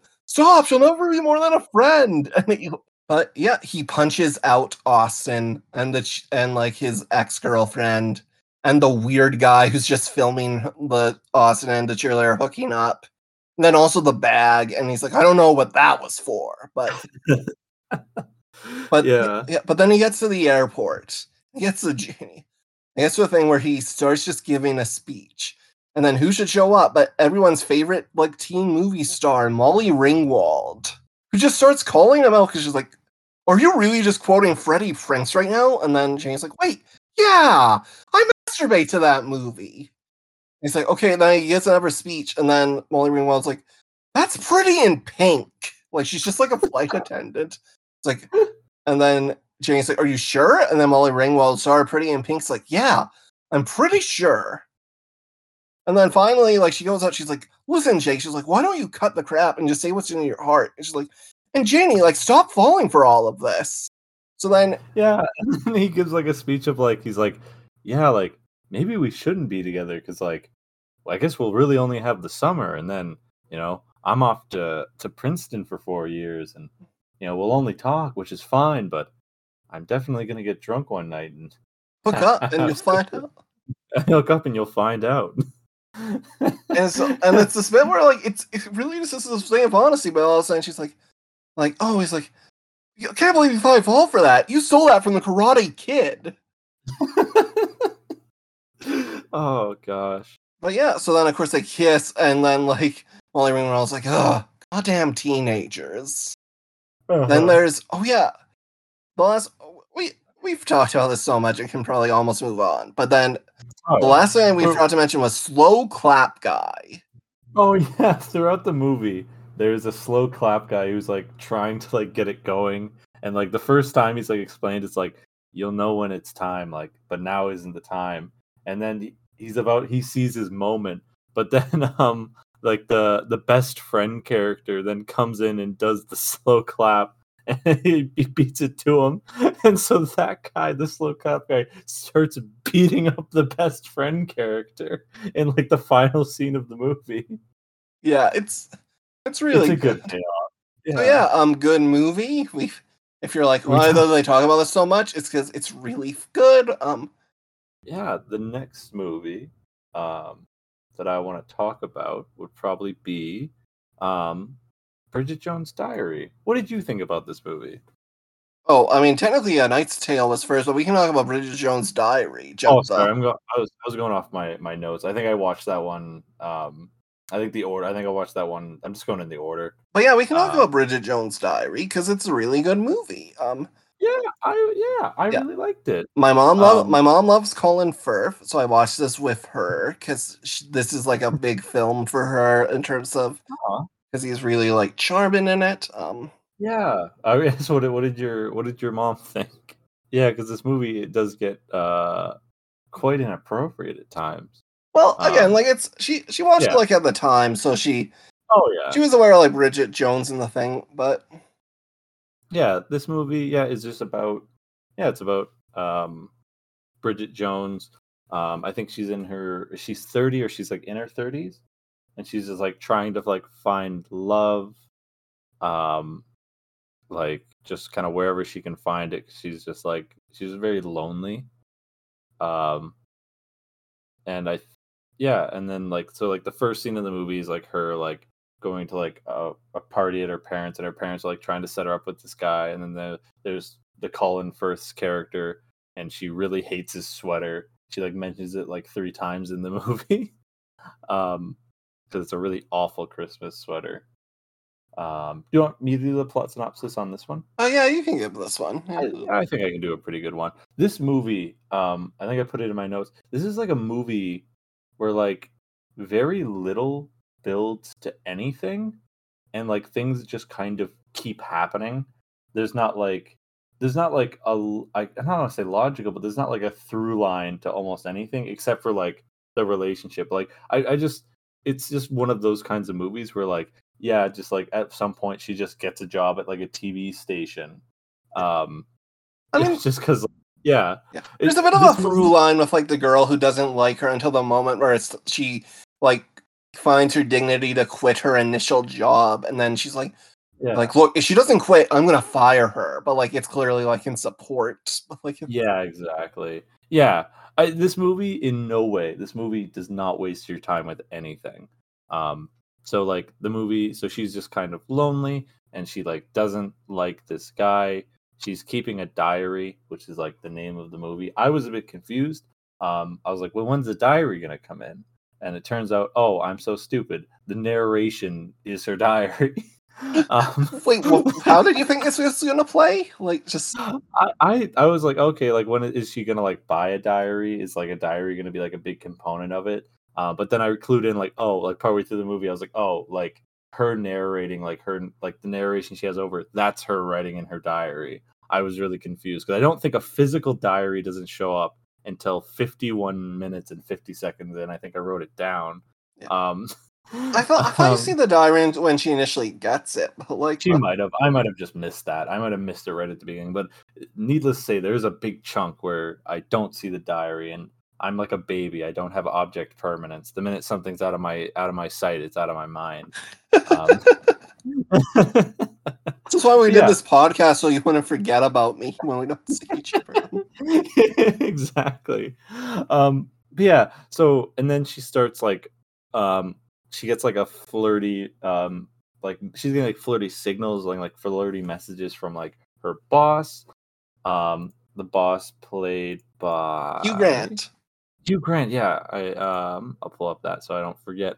Yeah, Hugh Grant, who um they're like they start like kind of flirting in the workplace and like they develop sort of this like spontaneous relationship from it. But you can kind of tell that like she she's like saying things like I love you and like oh I love this and like he's very like he just won't say anything like that. He's like kind of like kind of like being very non-committal about the whole thing. Um, yeah yeah and then and then they sort of they start seeing each other and then at some point um uh hugh grant's character ends up just sleeping with another newer girl um after i think uh like uh standing up renee zellweger's character for a date so that they end up like breaking up and because like she's her boss and like they broke up she ends up just like quitting because she like doesn't want to work there anymore um, Yeah, and there's like a- It's a really good scene. Like it's a really good moment.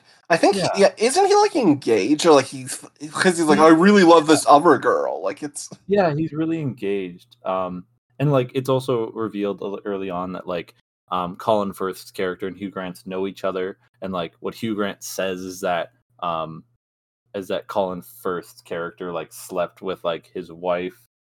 Um and like that's why like they're not on really good speaking terms. Yeah. um But as I learned when my mom was immediately like, "He's lying," I'm like, "Oh, he must be lying." It was really funny because she's Uh, like, "Oh, sorry," like uh, spoilers. I'm like, "Yeah, mom, I could probably have figured that out." Like, it's, yeah I, I i was definitely like partway through the movie going like wow like yeah i guess that's like i guess that's like colin firth's like character flaw but it seems really weird you think it'd be the other way around i guess i didn't have the the privilege of of having someone there to help me along uh, Colin Firth But, and uh, Bridget Jones also knew each other as children. You learn in a yeah beautiful scene that plays out of the credits where it's, he's like, "You came to my birthday as a kid, and like you like, and you took your top off in like the pool, and just all this things in, and it was very like." It's like, I, it's like I was eight and you were four, and like I was very like thrown off by you. Like it was, yeah yeah so yeah um yeah after uh bridget jones and colin or and uh hugh grant's character daniel um like break up bridget starts like looking for other jobs and like there's like a pretty funny sequence where like she's like having interviews and it's like oh i really like i want to work for this like tv station or like this thing because like i really feel like i can do like a good job and like she keeps on failing and then she gets to like one station where it's like i want this job because i had sex with my boss and like i just and like i just at my old work and that's why i want this job and the guy's like oh great like that's amazing and also like shagging your boss here doesn't get you fired which uh, it's just uh is such kind a- of harassment, but it is like a good bit. It's, a it's funny little joke, tongue- but it's a tongue in cheek kind of It does not age well. Like, yeah, it is tongue in cheek. Um, Yeah. Um, so yeah, then she's like working for like this news station. Um, and then uh Daniel is like able wait, no, not Daniel. Um Colin Firth's character Mark is like able like to get her is it her him that's able to get her like the interview that she needs like for this like for the co- for the TV television channel she works for? yeah, she's Um, like a producer, and there's like some segments in, and she's supposed to get this guy with this guy who's been seeking asylum, like, and he to like stay in the country, and it looks like they've missed him. And Colin Firth's character, who's a lawyer, is like, "Oh yeah, I told him not to give any interviews, but he sets it up, and she's able to get this big interview, and that's Yeah. that kind of turns her career around there." Like, uh, Yeah, and then I think at some point, um, some point, Mark Colin Firth's character, like, sort of like says to says to Bridget Jones, like, "I like you, like, just the way you are. Like, you're, you're like so crude, and like you're a terrible public speaker." And she is. They go to such great lengths that she's an awful public speaker. Um, in this movie, they do go to great lengths to show that. But like, he he says that like he really likes her like for that. Um, so it like starts to like kind of plant the seeds of like a relationship. But then like at like a big dinner party that they're both at, like um Mark's like parents are like, oh, like we're, really like hoping that you and this other girl that he's like hanging out with that's like a business partner like get married so like we can like have you in like the family and like this really upsets Bridget. Um and then I'm trying to remember what happens between like this and then like the I guess there's like a oh there's like a scene where they're all having like she's having like dinner with Mark like in her apartment and like Yeah, they're it- making it's like for her birthday I'm pretty sure right Yeah, it's like a it's this big di- yeah dinner party thing she's having. It's near the end of the year. Um, she accidentally cooks string in a blue string in a soup, like while trying to make something. And it, they're like she's a disaster in the kitchen. Like it's she's definitely like she's flawed, but like in ways where you're like, oh yeah, this is relatable. I get it. Like yeah, exactly. Like he's not like a bad person. She's Yeah. just kind of like clumsy. Yeah, yeah, and he's yeah but he's helping her out um and then and then like hugh grant shows up drunk and full of regrets and he and colin firth wind up getting into a big fight. The fight scene is so unironically great like it's so like it's like so like action packed and like insane i really liked it. Yeah they're like fighting in the streets it gets into like a greek restaurant you're like oh what's gonna break? And then for a second you're like nothing but then it's like the window? Yeah. oh, and then like yeah, during this, I think um it's either this fight in this fight scene or like right after, it's sort of revealed that like um or no, is this is it happen in this scene or like is it revealed by like her parents later that like it's revealed by her Uh, parents later also with her parents who have and their own thing jim by your- broadbent from moulin rouge is her dad in this it was also revealed by your parent right in the beginning. um, Yeah, it's oh right, my Uh, mom as well also got in. But yeah, no, she but she gets mad at him because well, it's a big fight, and then also like Hugh Grant, Grant, there's something where like it it looks like it's over, but then Hugh Grant calls him a wanker, and I don't think she hears him, but she just sees him like punch him out. She's like, "No, I'm done Yeah. with both of you. This is like stupid. Get out!" Like, yeah and, uh, yeah and from like her perspective it's like they're fighting like hugh grant like colin firth is fighting hugh grant despite the fact that like he's uh, colin's the one that wronged him so like that's sort of also like going on through her head where it's like why would you like why would you like sleep with this guy's wife and then also like start a fight with him like there's just like a lot of conflicting emotions there yeah and she's like kind of just done with both of them Yeah, but then she finds out from her parents who can have this little subplot where like it's they split up but then get back together like briefly. It's a whole thing, but she finds out from her parents that like who just casually mentioned that like oh that actually it, yeah it was Hugh Grant, Grant who slept with like Colin Firth's wife and not the other way around. Like it's Yeah. Yeah, and then um yeah, and then she like invites like Mark over for like an official date. Um but then he finds like the di- the the titular diary. Um and you were like finally some finally. payoff. yeah. I was like, "Wait, what's that thing?" and then he like starts reading about like um reading about like like oh I hate I hate Mark Darcy. I hate Colin Firth. I hate this guy. This guy sucks.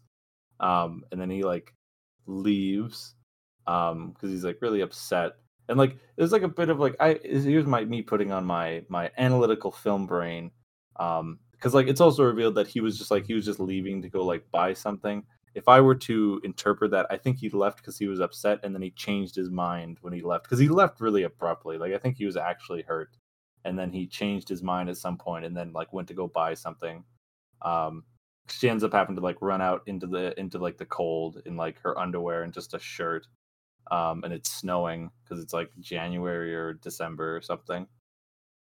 And then they end up like uh she's like no like it's a, it's an old diary like i didn't i don't mean those things anymore. And he's like he's like i know I, I think you should probably like i think you should have a new one. And he's like he's like bought her a new like book like a new diary. And then they have a, a lovely like little snow kiss. And it's it's the movie the movie ends there and Yeah. it has like little credit scenes i think Yeah, it has like a scene that again just shows a flashback of there as a kid with this little girl who looks exactly like young Renee Zellweger, I would assume. Like you're like, oh yes, I believe this has grown up into like Bridget Jones just yeah housed in Yeah, a piece of cake and like mm-hmm. um oh but there's also like a good line where they kiss just like, wait a minute, good guys don't kiss like that. And he's like, Oh yes, they fucking do. And then they kiss some more. Like it's Yeah. Oh, that's a really, really good scene. Yeah. No, this movie, I was I wouldn't even say I was surprised because I I knew almost nothing about this movie. So I was I was just happy that it was good.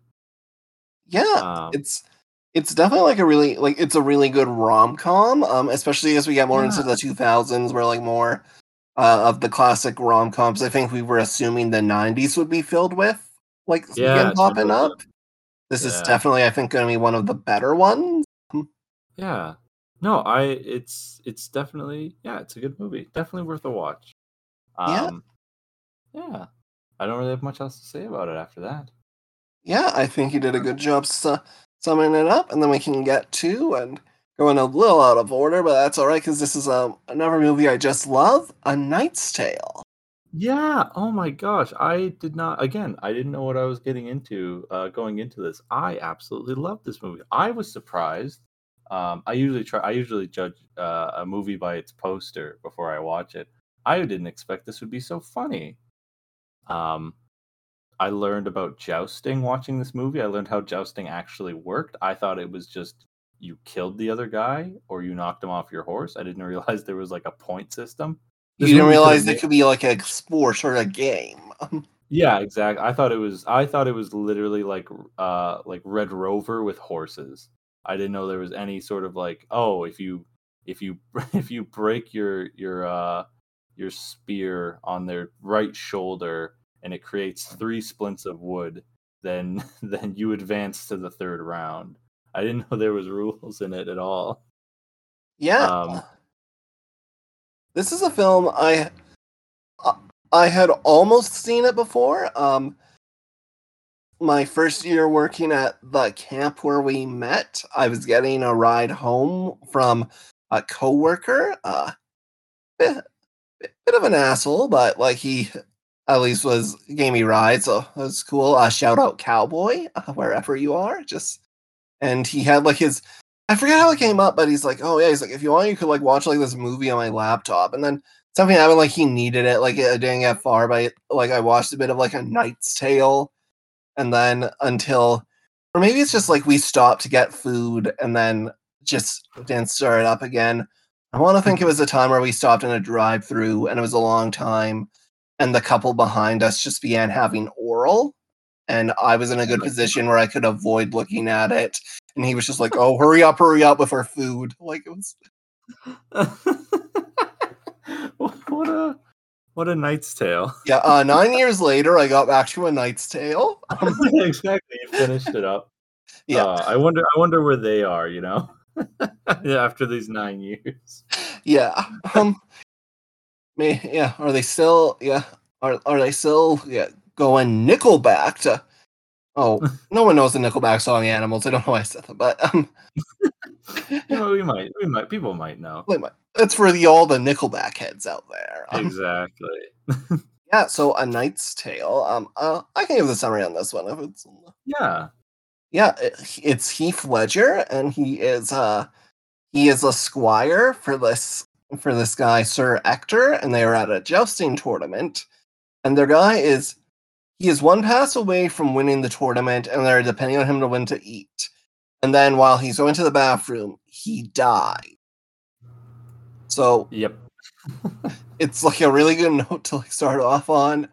So William, who's Heath Ledger's guy, and with his buddies Roland and Watt, uh, they decide to impersonate him so that they can like get the prize money. And it works, and then they're like, "Yeah, now we can eat." But William like has a moment. He's like, "Wait," he's like, "What if we just kept doing this?" They're like, "No, no, we want to eat." And then he he has this thing where like his dad, who's like this blind painter, had always told him about. He's like, sometimes you get chances to change your stars. So he's like, this is our Yeah. chance, and we're like, no, this is stupid. We don't want to do this. But he convinces them to like help. So like Yeah. and invest most of the money. Um, only nobles are allowed to joust. So he impersonates him under the name of like but they need a patent, which gets him into historical figure and famous writer Geoffrey Chaucer, played by Paul Bettany, who people have seen earlier this year in WandaVision, probably. Yeah, I was, I, I, um, yeah, because like I remember, I was like, I was like, why does he look so familiar? Who I know this guy, but what do I know him from? And I was like, oh, it's Vision. Yeah. It's like I mean, the first thing Vision, but more him- naked. Just yeah, exactly. The the first thing you see in this movie is his ass. So, um, it's the first time you see him. Uh, Yeah. Quite an introduction, honestly. yeah, Geoffrey Chaucer, um, gambling addict, and just who like loses his clothes and all these things in bets. Oh. So he Yeah, Yeah, so they te- so he forges a patent of nobility under the name like Sir Ulrich von Liechtenstein.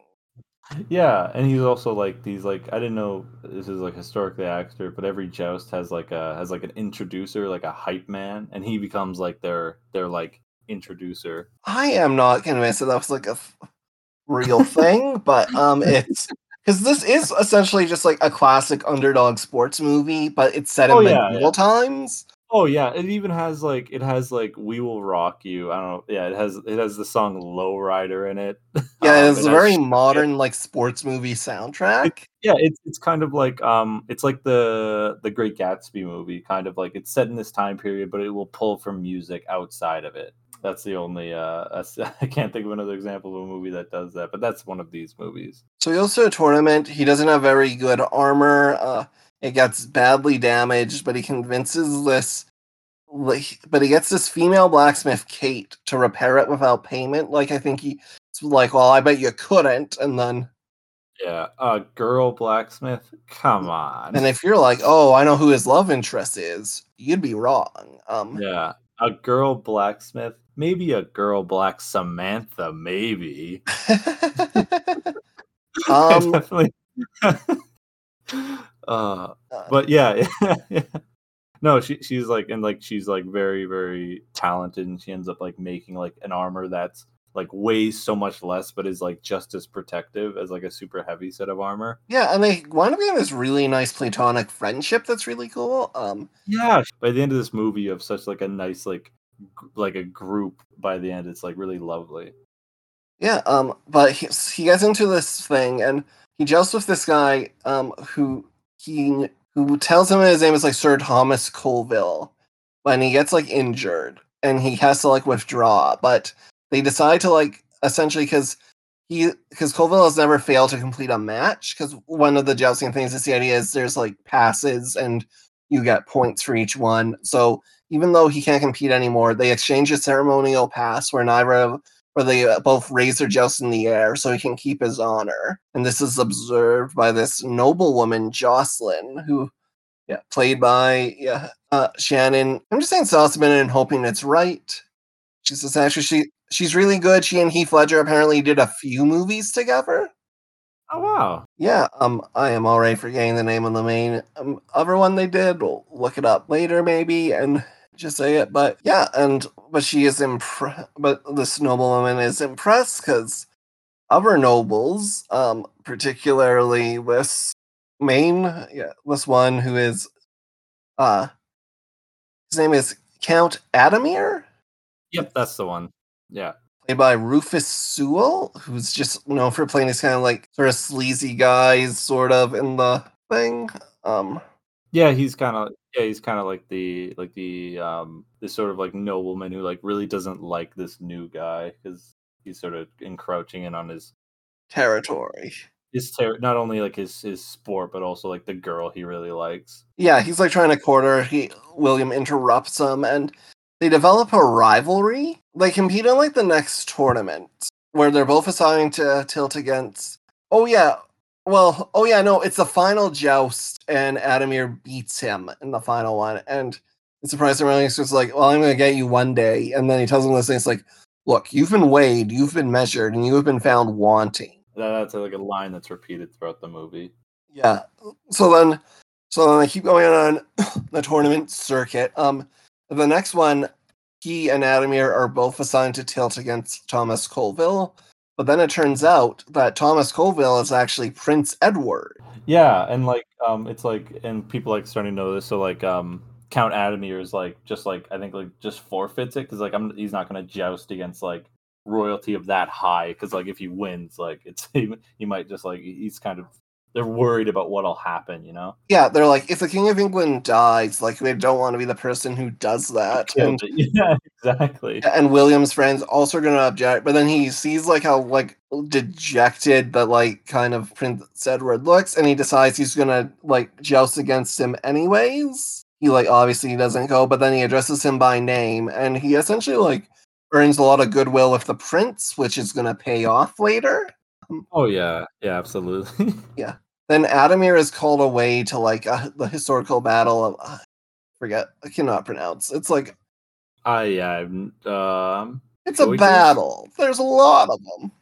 Battle of Poitiers. Yeah, Beoilers. Um, so William's able to like win several victories because he's not there. Um, he's courting Jocelyn, and she like uh, there's a point where she's like, "Well, you're not that different from all the other nobles." So then for so then he's like, "No, that's not true." And then it's a tournament where I think they have bet almost all of their earnings. There's like a lot riding on this. So she tells him, she's like, okay, well, if you really love me, because all these knights are like, I'm gonna win in your name. So she's like, lose, like lose for me. Oh, yeah. So like they have all this money going, and he's just getting like destroyed. He's just standing there, and the people and the, the opponents just coming up and hitting him in the shoulder. Real like, oh, he's getting absolutely decimated. And And- then, and then um, Jocelyn's friend, I think, comes up, and then he he's like, she wants you to, and he's like, I know, I know, he wants her you to lose, and she, and then she's like, no, she wants you to win now, and he's just so tired and like so upset about that. It's such a funny moment. But he manages to pull it off, and they got to go to the World Championships in London, which is like Mhm. where his fa- father was, and he recalls like him, you know, his father sending him off to be the squire. So uh, Adhemar like goes shows up too, and he announces he's negotiating with Jocelyn's father for her hand. And Hmm. Will- William does really well at the tournament, but then he like goes to visit his dad, and he like patches his his roof, and Adhemar discovers his identity and alerts authorities. So he gets like pilloried. Yeah, and he's like, it's like at the moment disqualified from the competition. Yeah, and hi- hi- his friends are like standing up for him. They're also getting like Yeah, Yeah. pelted by. s- pelted. It's it's a good bit, but then Prince Edward shows up, and then he Yeah, he says like the line of like he's like he's like your friends love you, and if that's if that's all I knew about you, that'd be enough. yeah, and then because yeah, because dedication is in the best traditions of knighthood, and then he announces, you know, in like a classic like he does the Shakespeare uh, in love. Are you gonna call me a liar thing? Where he's like, I've learned, in fact, that William is descended from an ancient noble family, and so he knights him. Oh yeah, yeah. I think I remember I was talking to my friend Ian about this, and I was like, I was like, oh, it's like it's pretty obvious that like he's lying, right? Like he's he's he's just like, um, and because it's like beyond con- contestion, or, or contest yeah contest contest contestation Yeah, uh like you contestation. Yeah, like contestation Thank it's literally Yeah. that thing where it's like, are you going to call the prince a liar? A And liar. everyone's yeah like, exactly no, 'cause- Yeah. especially because he's like the heir. Um, yeah exactly so he goes, so he gets to do the finals of the tournament, but oh no, Adhemar is cheating. He's got a lance. yeah It's illegally sharpened. Um, yeah, yeah he sort of cracks the the blunt end of his of his lance revealing like the sharp the sharp part of it so it's not no longer like dulled so the only so William's like really injured, and the only way he can win is if he can knock Adhemar off his horse. yeah and his armor's his armor's been so or he can't he can't breathe with his armor on so he's had to take his armor off so like he's super vulnerable Yeah. And then for whatever reason, Chaucer isn't able to introduce him like before.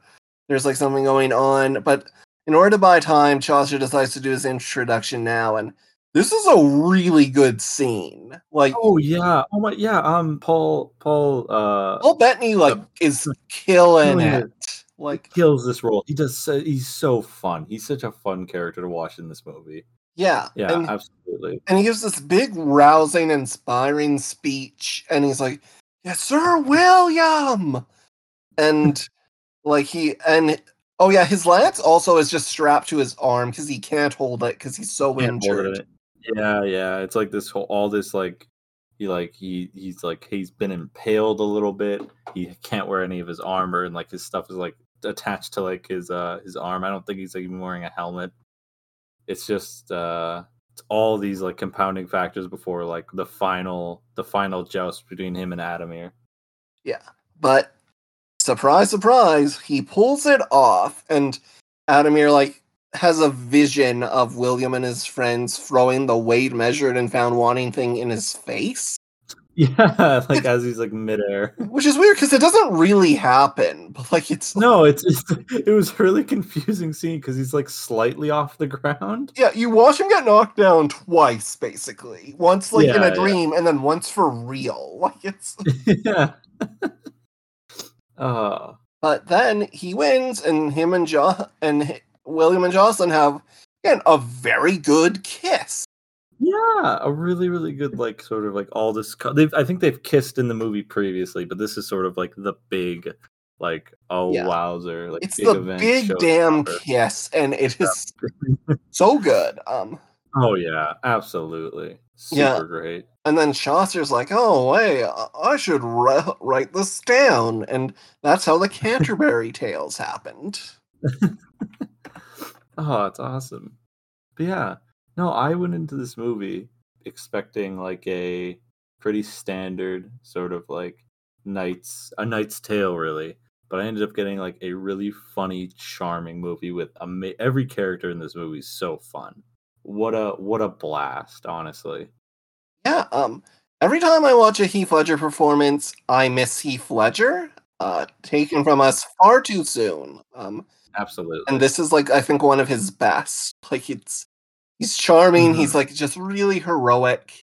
It's yeah oh yeah he has excellent like- chemistry with yeah, Shan- with like Shannyn Sossamon. The the kiss is just so good. Um, yeah if if um if you've ever like if if we have like listeners that like don't really like uh have like a hard time like i understand that like sports movies if you don't play sports they're like or not even that's not even true. They're like kind of hard to get into because you think that if you haven't played sports like you're not going to enjoy them you're not going to get them this movie is like the perfect like this is what like a sports movie is at its heart. It's just this like this story of like determination sometimes like love and like like friendship and camaraderie.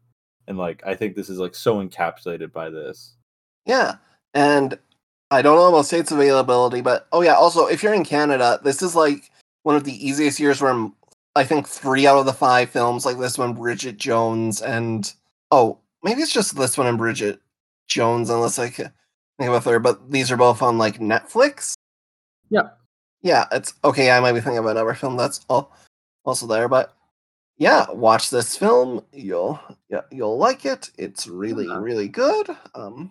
and they need to start putting some i was about to say they need to start putting some bad movies on these lists but like i it's almost like the last two weeks didn't happen uh because we've had we've had some tough movies to get through. It's nice to have a week where like the worst thing we get is like something that's like a little bit homophobic.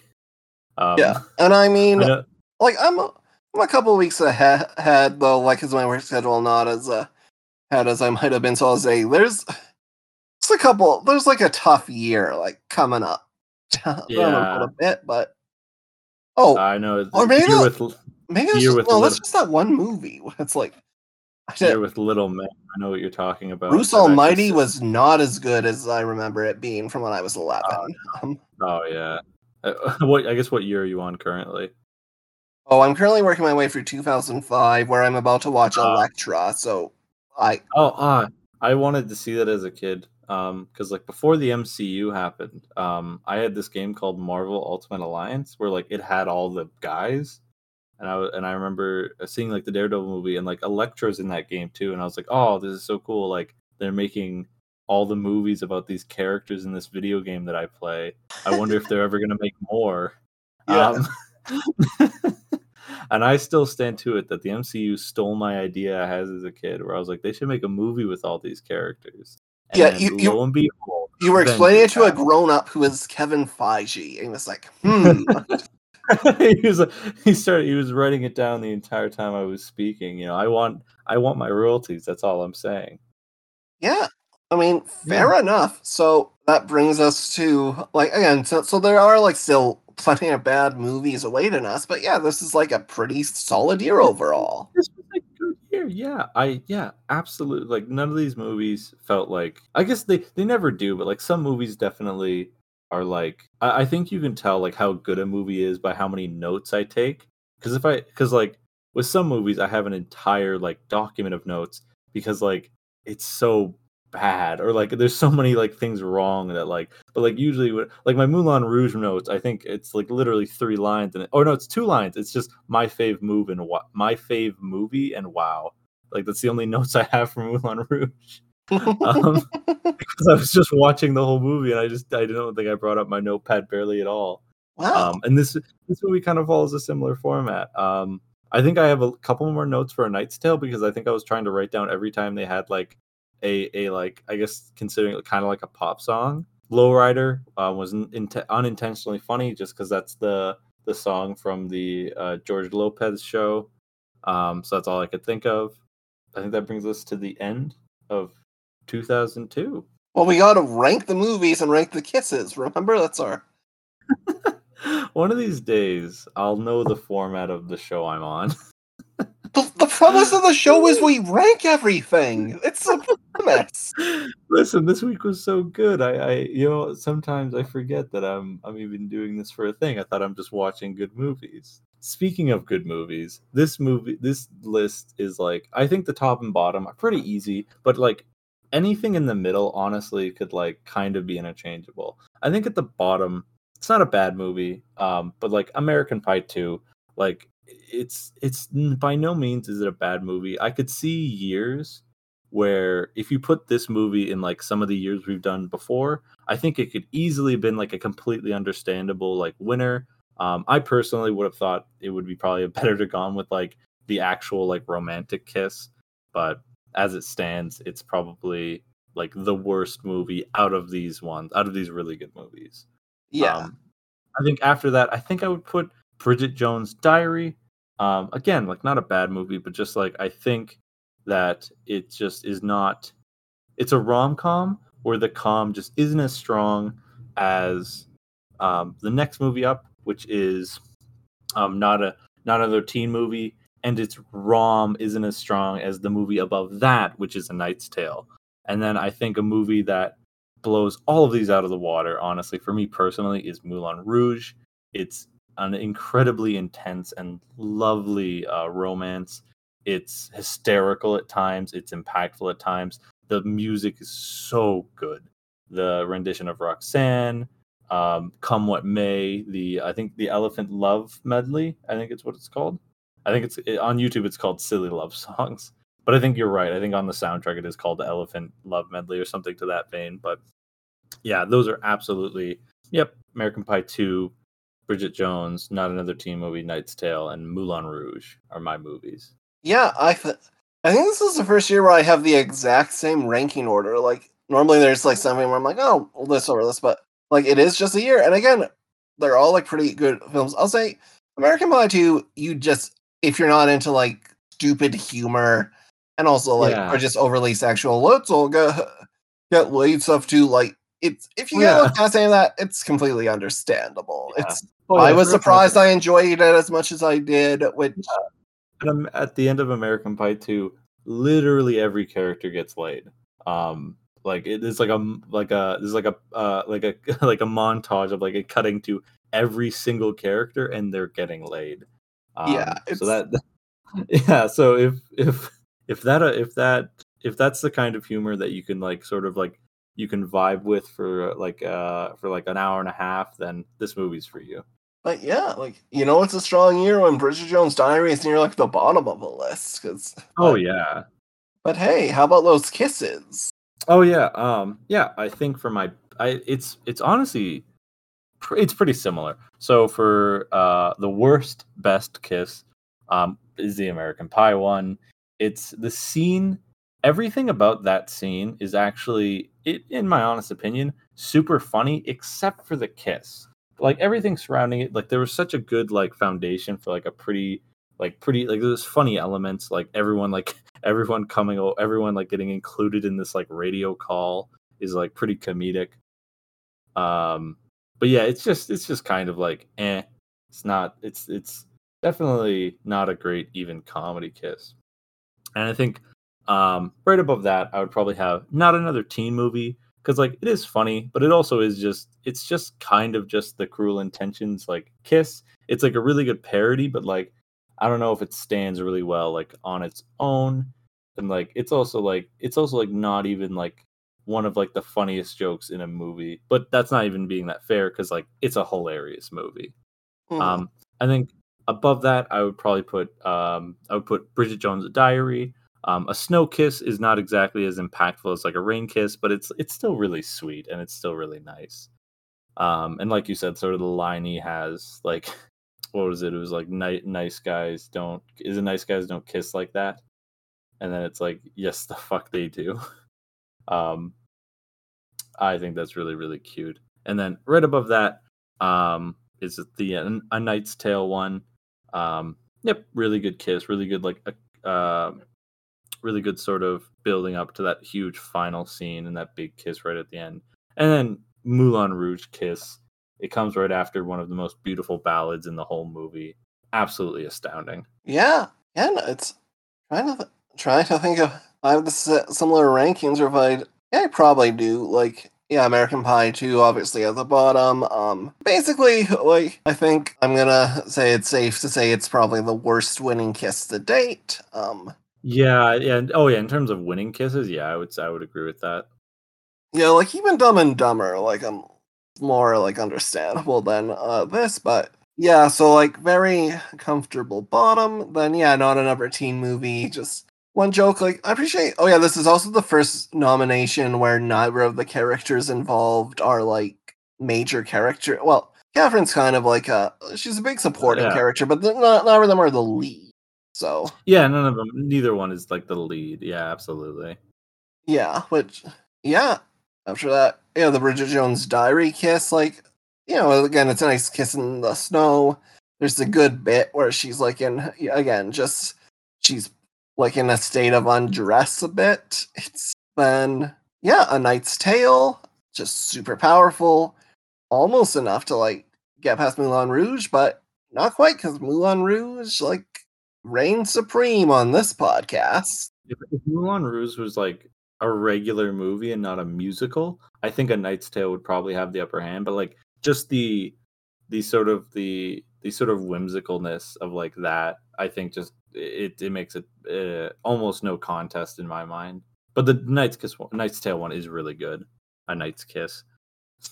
Yeah, uh, but no film is found wanting here. Like this is good, just very good movies. And with that, I think that brings us to the end of 2002. So Yeah.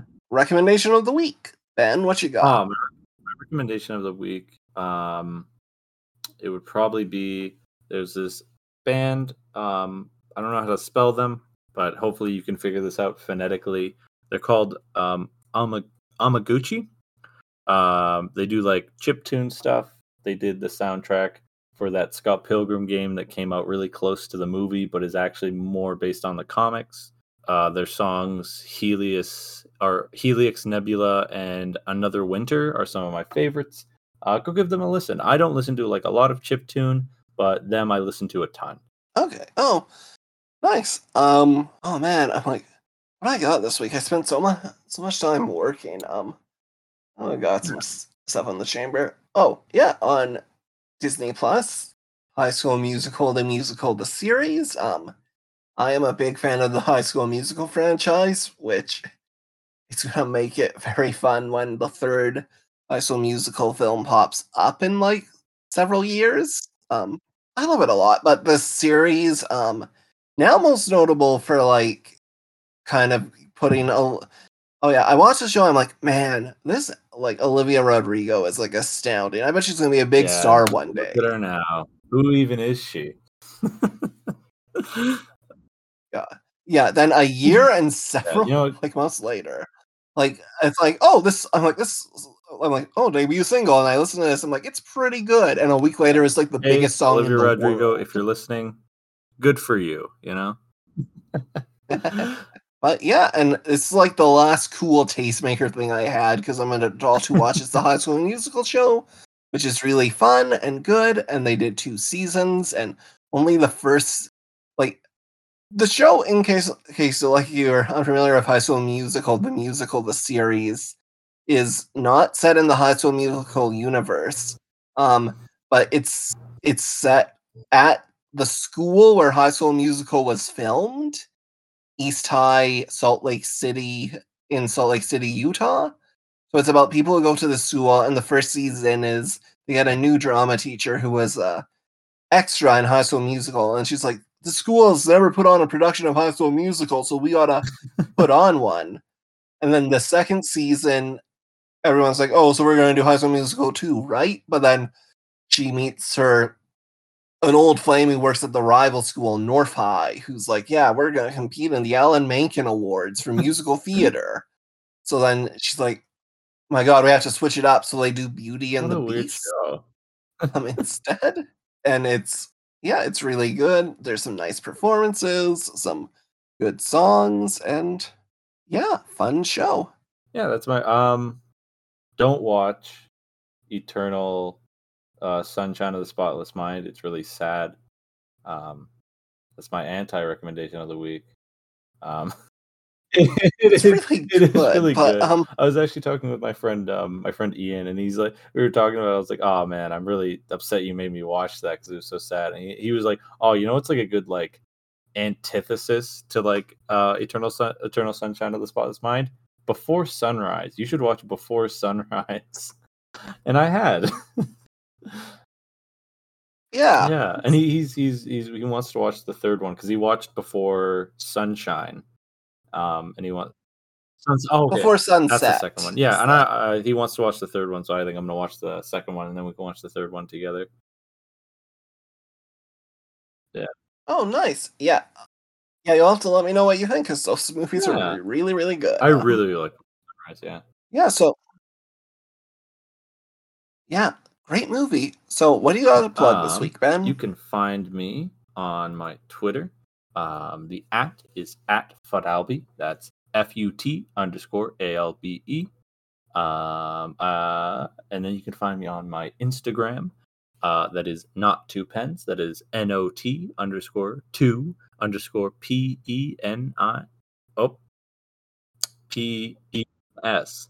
That's really confusing. You'll find it though. You'll find it. Just find the the Instagram page that has 366 rats. Um, yeah, you'll find it. yeah. I haven't listened to any Weezer um, for so long. I'll try and get some of that done. I'll probably do it maybe like after editing this podcast. They just released a cover of Enter I Sandman. I heard that. Yeah. Um, I definitely. I'm glad that I'm giving myself space um, for the Weezer tier list. They are. They do play Africa by Weezer at work where I work, and I'm realizing I I think it might honestly be going lower and lower every time I hear it. Um, I don't know. It's not the brilliant song you thought. I because I remember initially I was like, you know what, this isn't that bad, and then the more I listen to it, the more I go, Weezer is really good at their songs that they do, and that's where I'm gonna end that statement. and what do you have to yeah. plug? Well, of course, the entire discography of Weezer. um, no, um, I mean, well, yeah, but it's, so you can you can find me on Twitter and Letterboxd at like a Wolverine. You can find the show on Twitter at Gold Popcorn Pod. You can email us at passthegoldenpopcorn at gmail.com. Um, can rate, review, subscribe to us. We're hosted on Friendly Mush. Um, classic cool guy. Well, oh, cool guy with quotes. So show I mean sarcastic. Matt Samar does the theme song. He is a cool guy. I don't know why I said that. Um, He is a cool. yeah, Ben. Cool guy. Yeah, Ben did the artwork. I think all that's left to do now is to just say what's coming up next for Yeah. 2003. Um, Ah.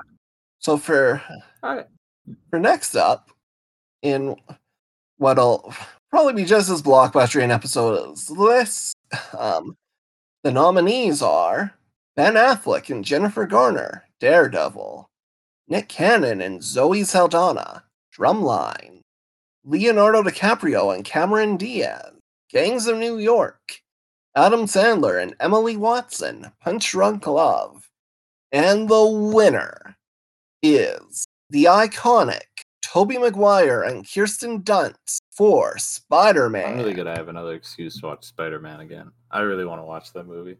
Yeah, it, it's really good. We're gonna have we're gonna have a guest who likes Punch Drunk Love more than Spider-Man. I am very confident. So, Uh, and I got to watch Daredevil Oh. again. Oh man, oh god, really, Um, truly the pioneer of the MCU.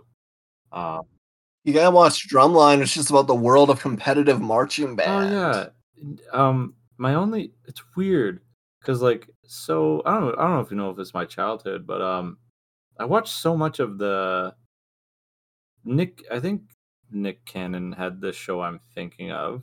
I can't remember what it was called. Not I don't think it's the Nick Cannon show, but he had like a show where like everyone would do like like like comedy raps, like improv raps to each other, like based off like little games. Or it'd be like um it'd be like song charades. And I remember it's one of those things where like I watched it a lot and I assumed that like, oh, this was just a thing that everyone did. But like I don't know if anyone knows what I'm even talking about. Um Yeah, I've never heard of that. but- yeah, I'll need to find out like which which one in particular. It might be the Nick Cannon show, um, but I don't think it is because that's on Nickelodeon. This was not like a Nickelodeon show. Um, but uh, Yeah. yeah. Um, uh, Wild Wild that's what's coming up. Out, an American sketch comedy improv game show created and hosted by comedian Nick Cannon. That's the one that I watched on MTV. So uh, that's my that's my only Cool. relation. And with that, uh, thanks for listening. I never thank him for listening. I'm just Oh, yeah. realizing now. Um, I, I always, I always, uh, I am conscious of it. I just don't thank them for listening.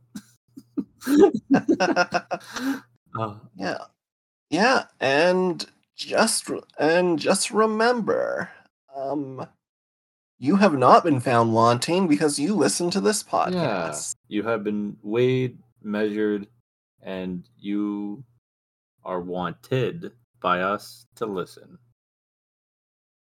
So keep passing that golden popcorn. Bye. Bye bye. that was like our best finish. like we nailed it. We figured it out. Just keep going. So this is all in there with me just glowing. from this. Like, I already stopped mine, but I'll have the Discord one.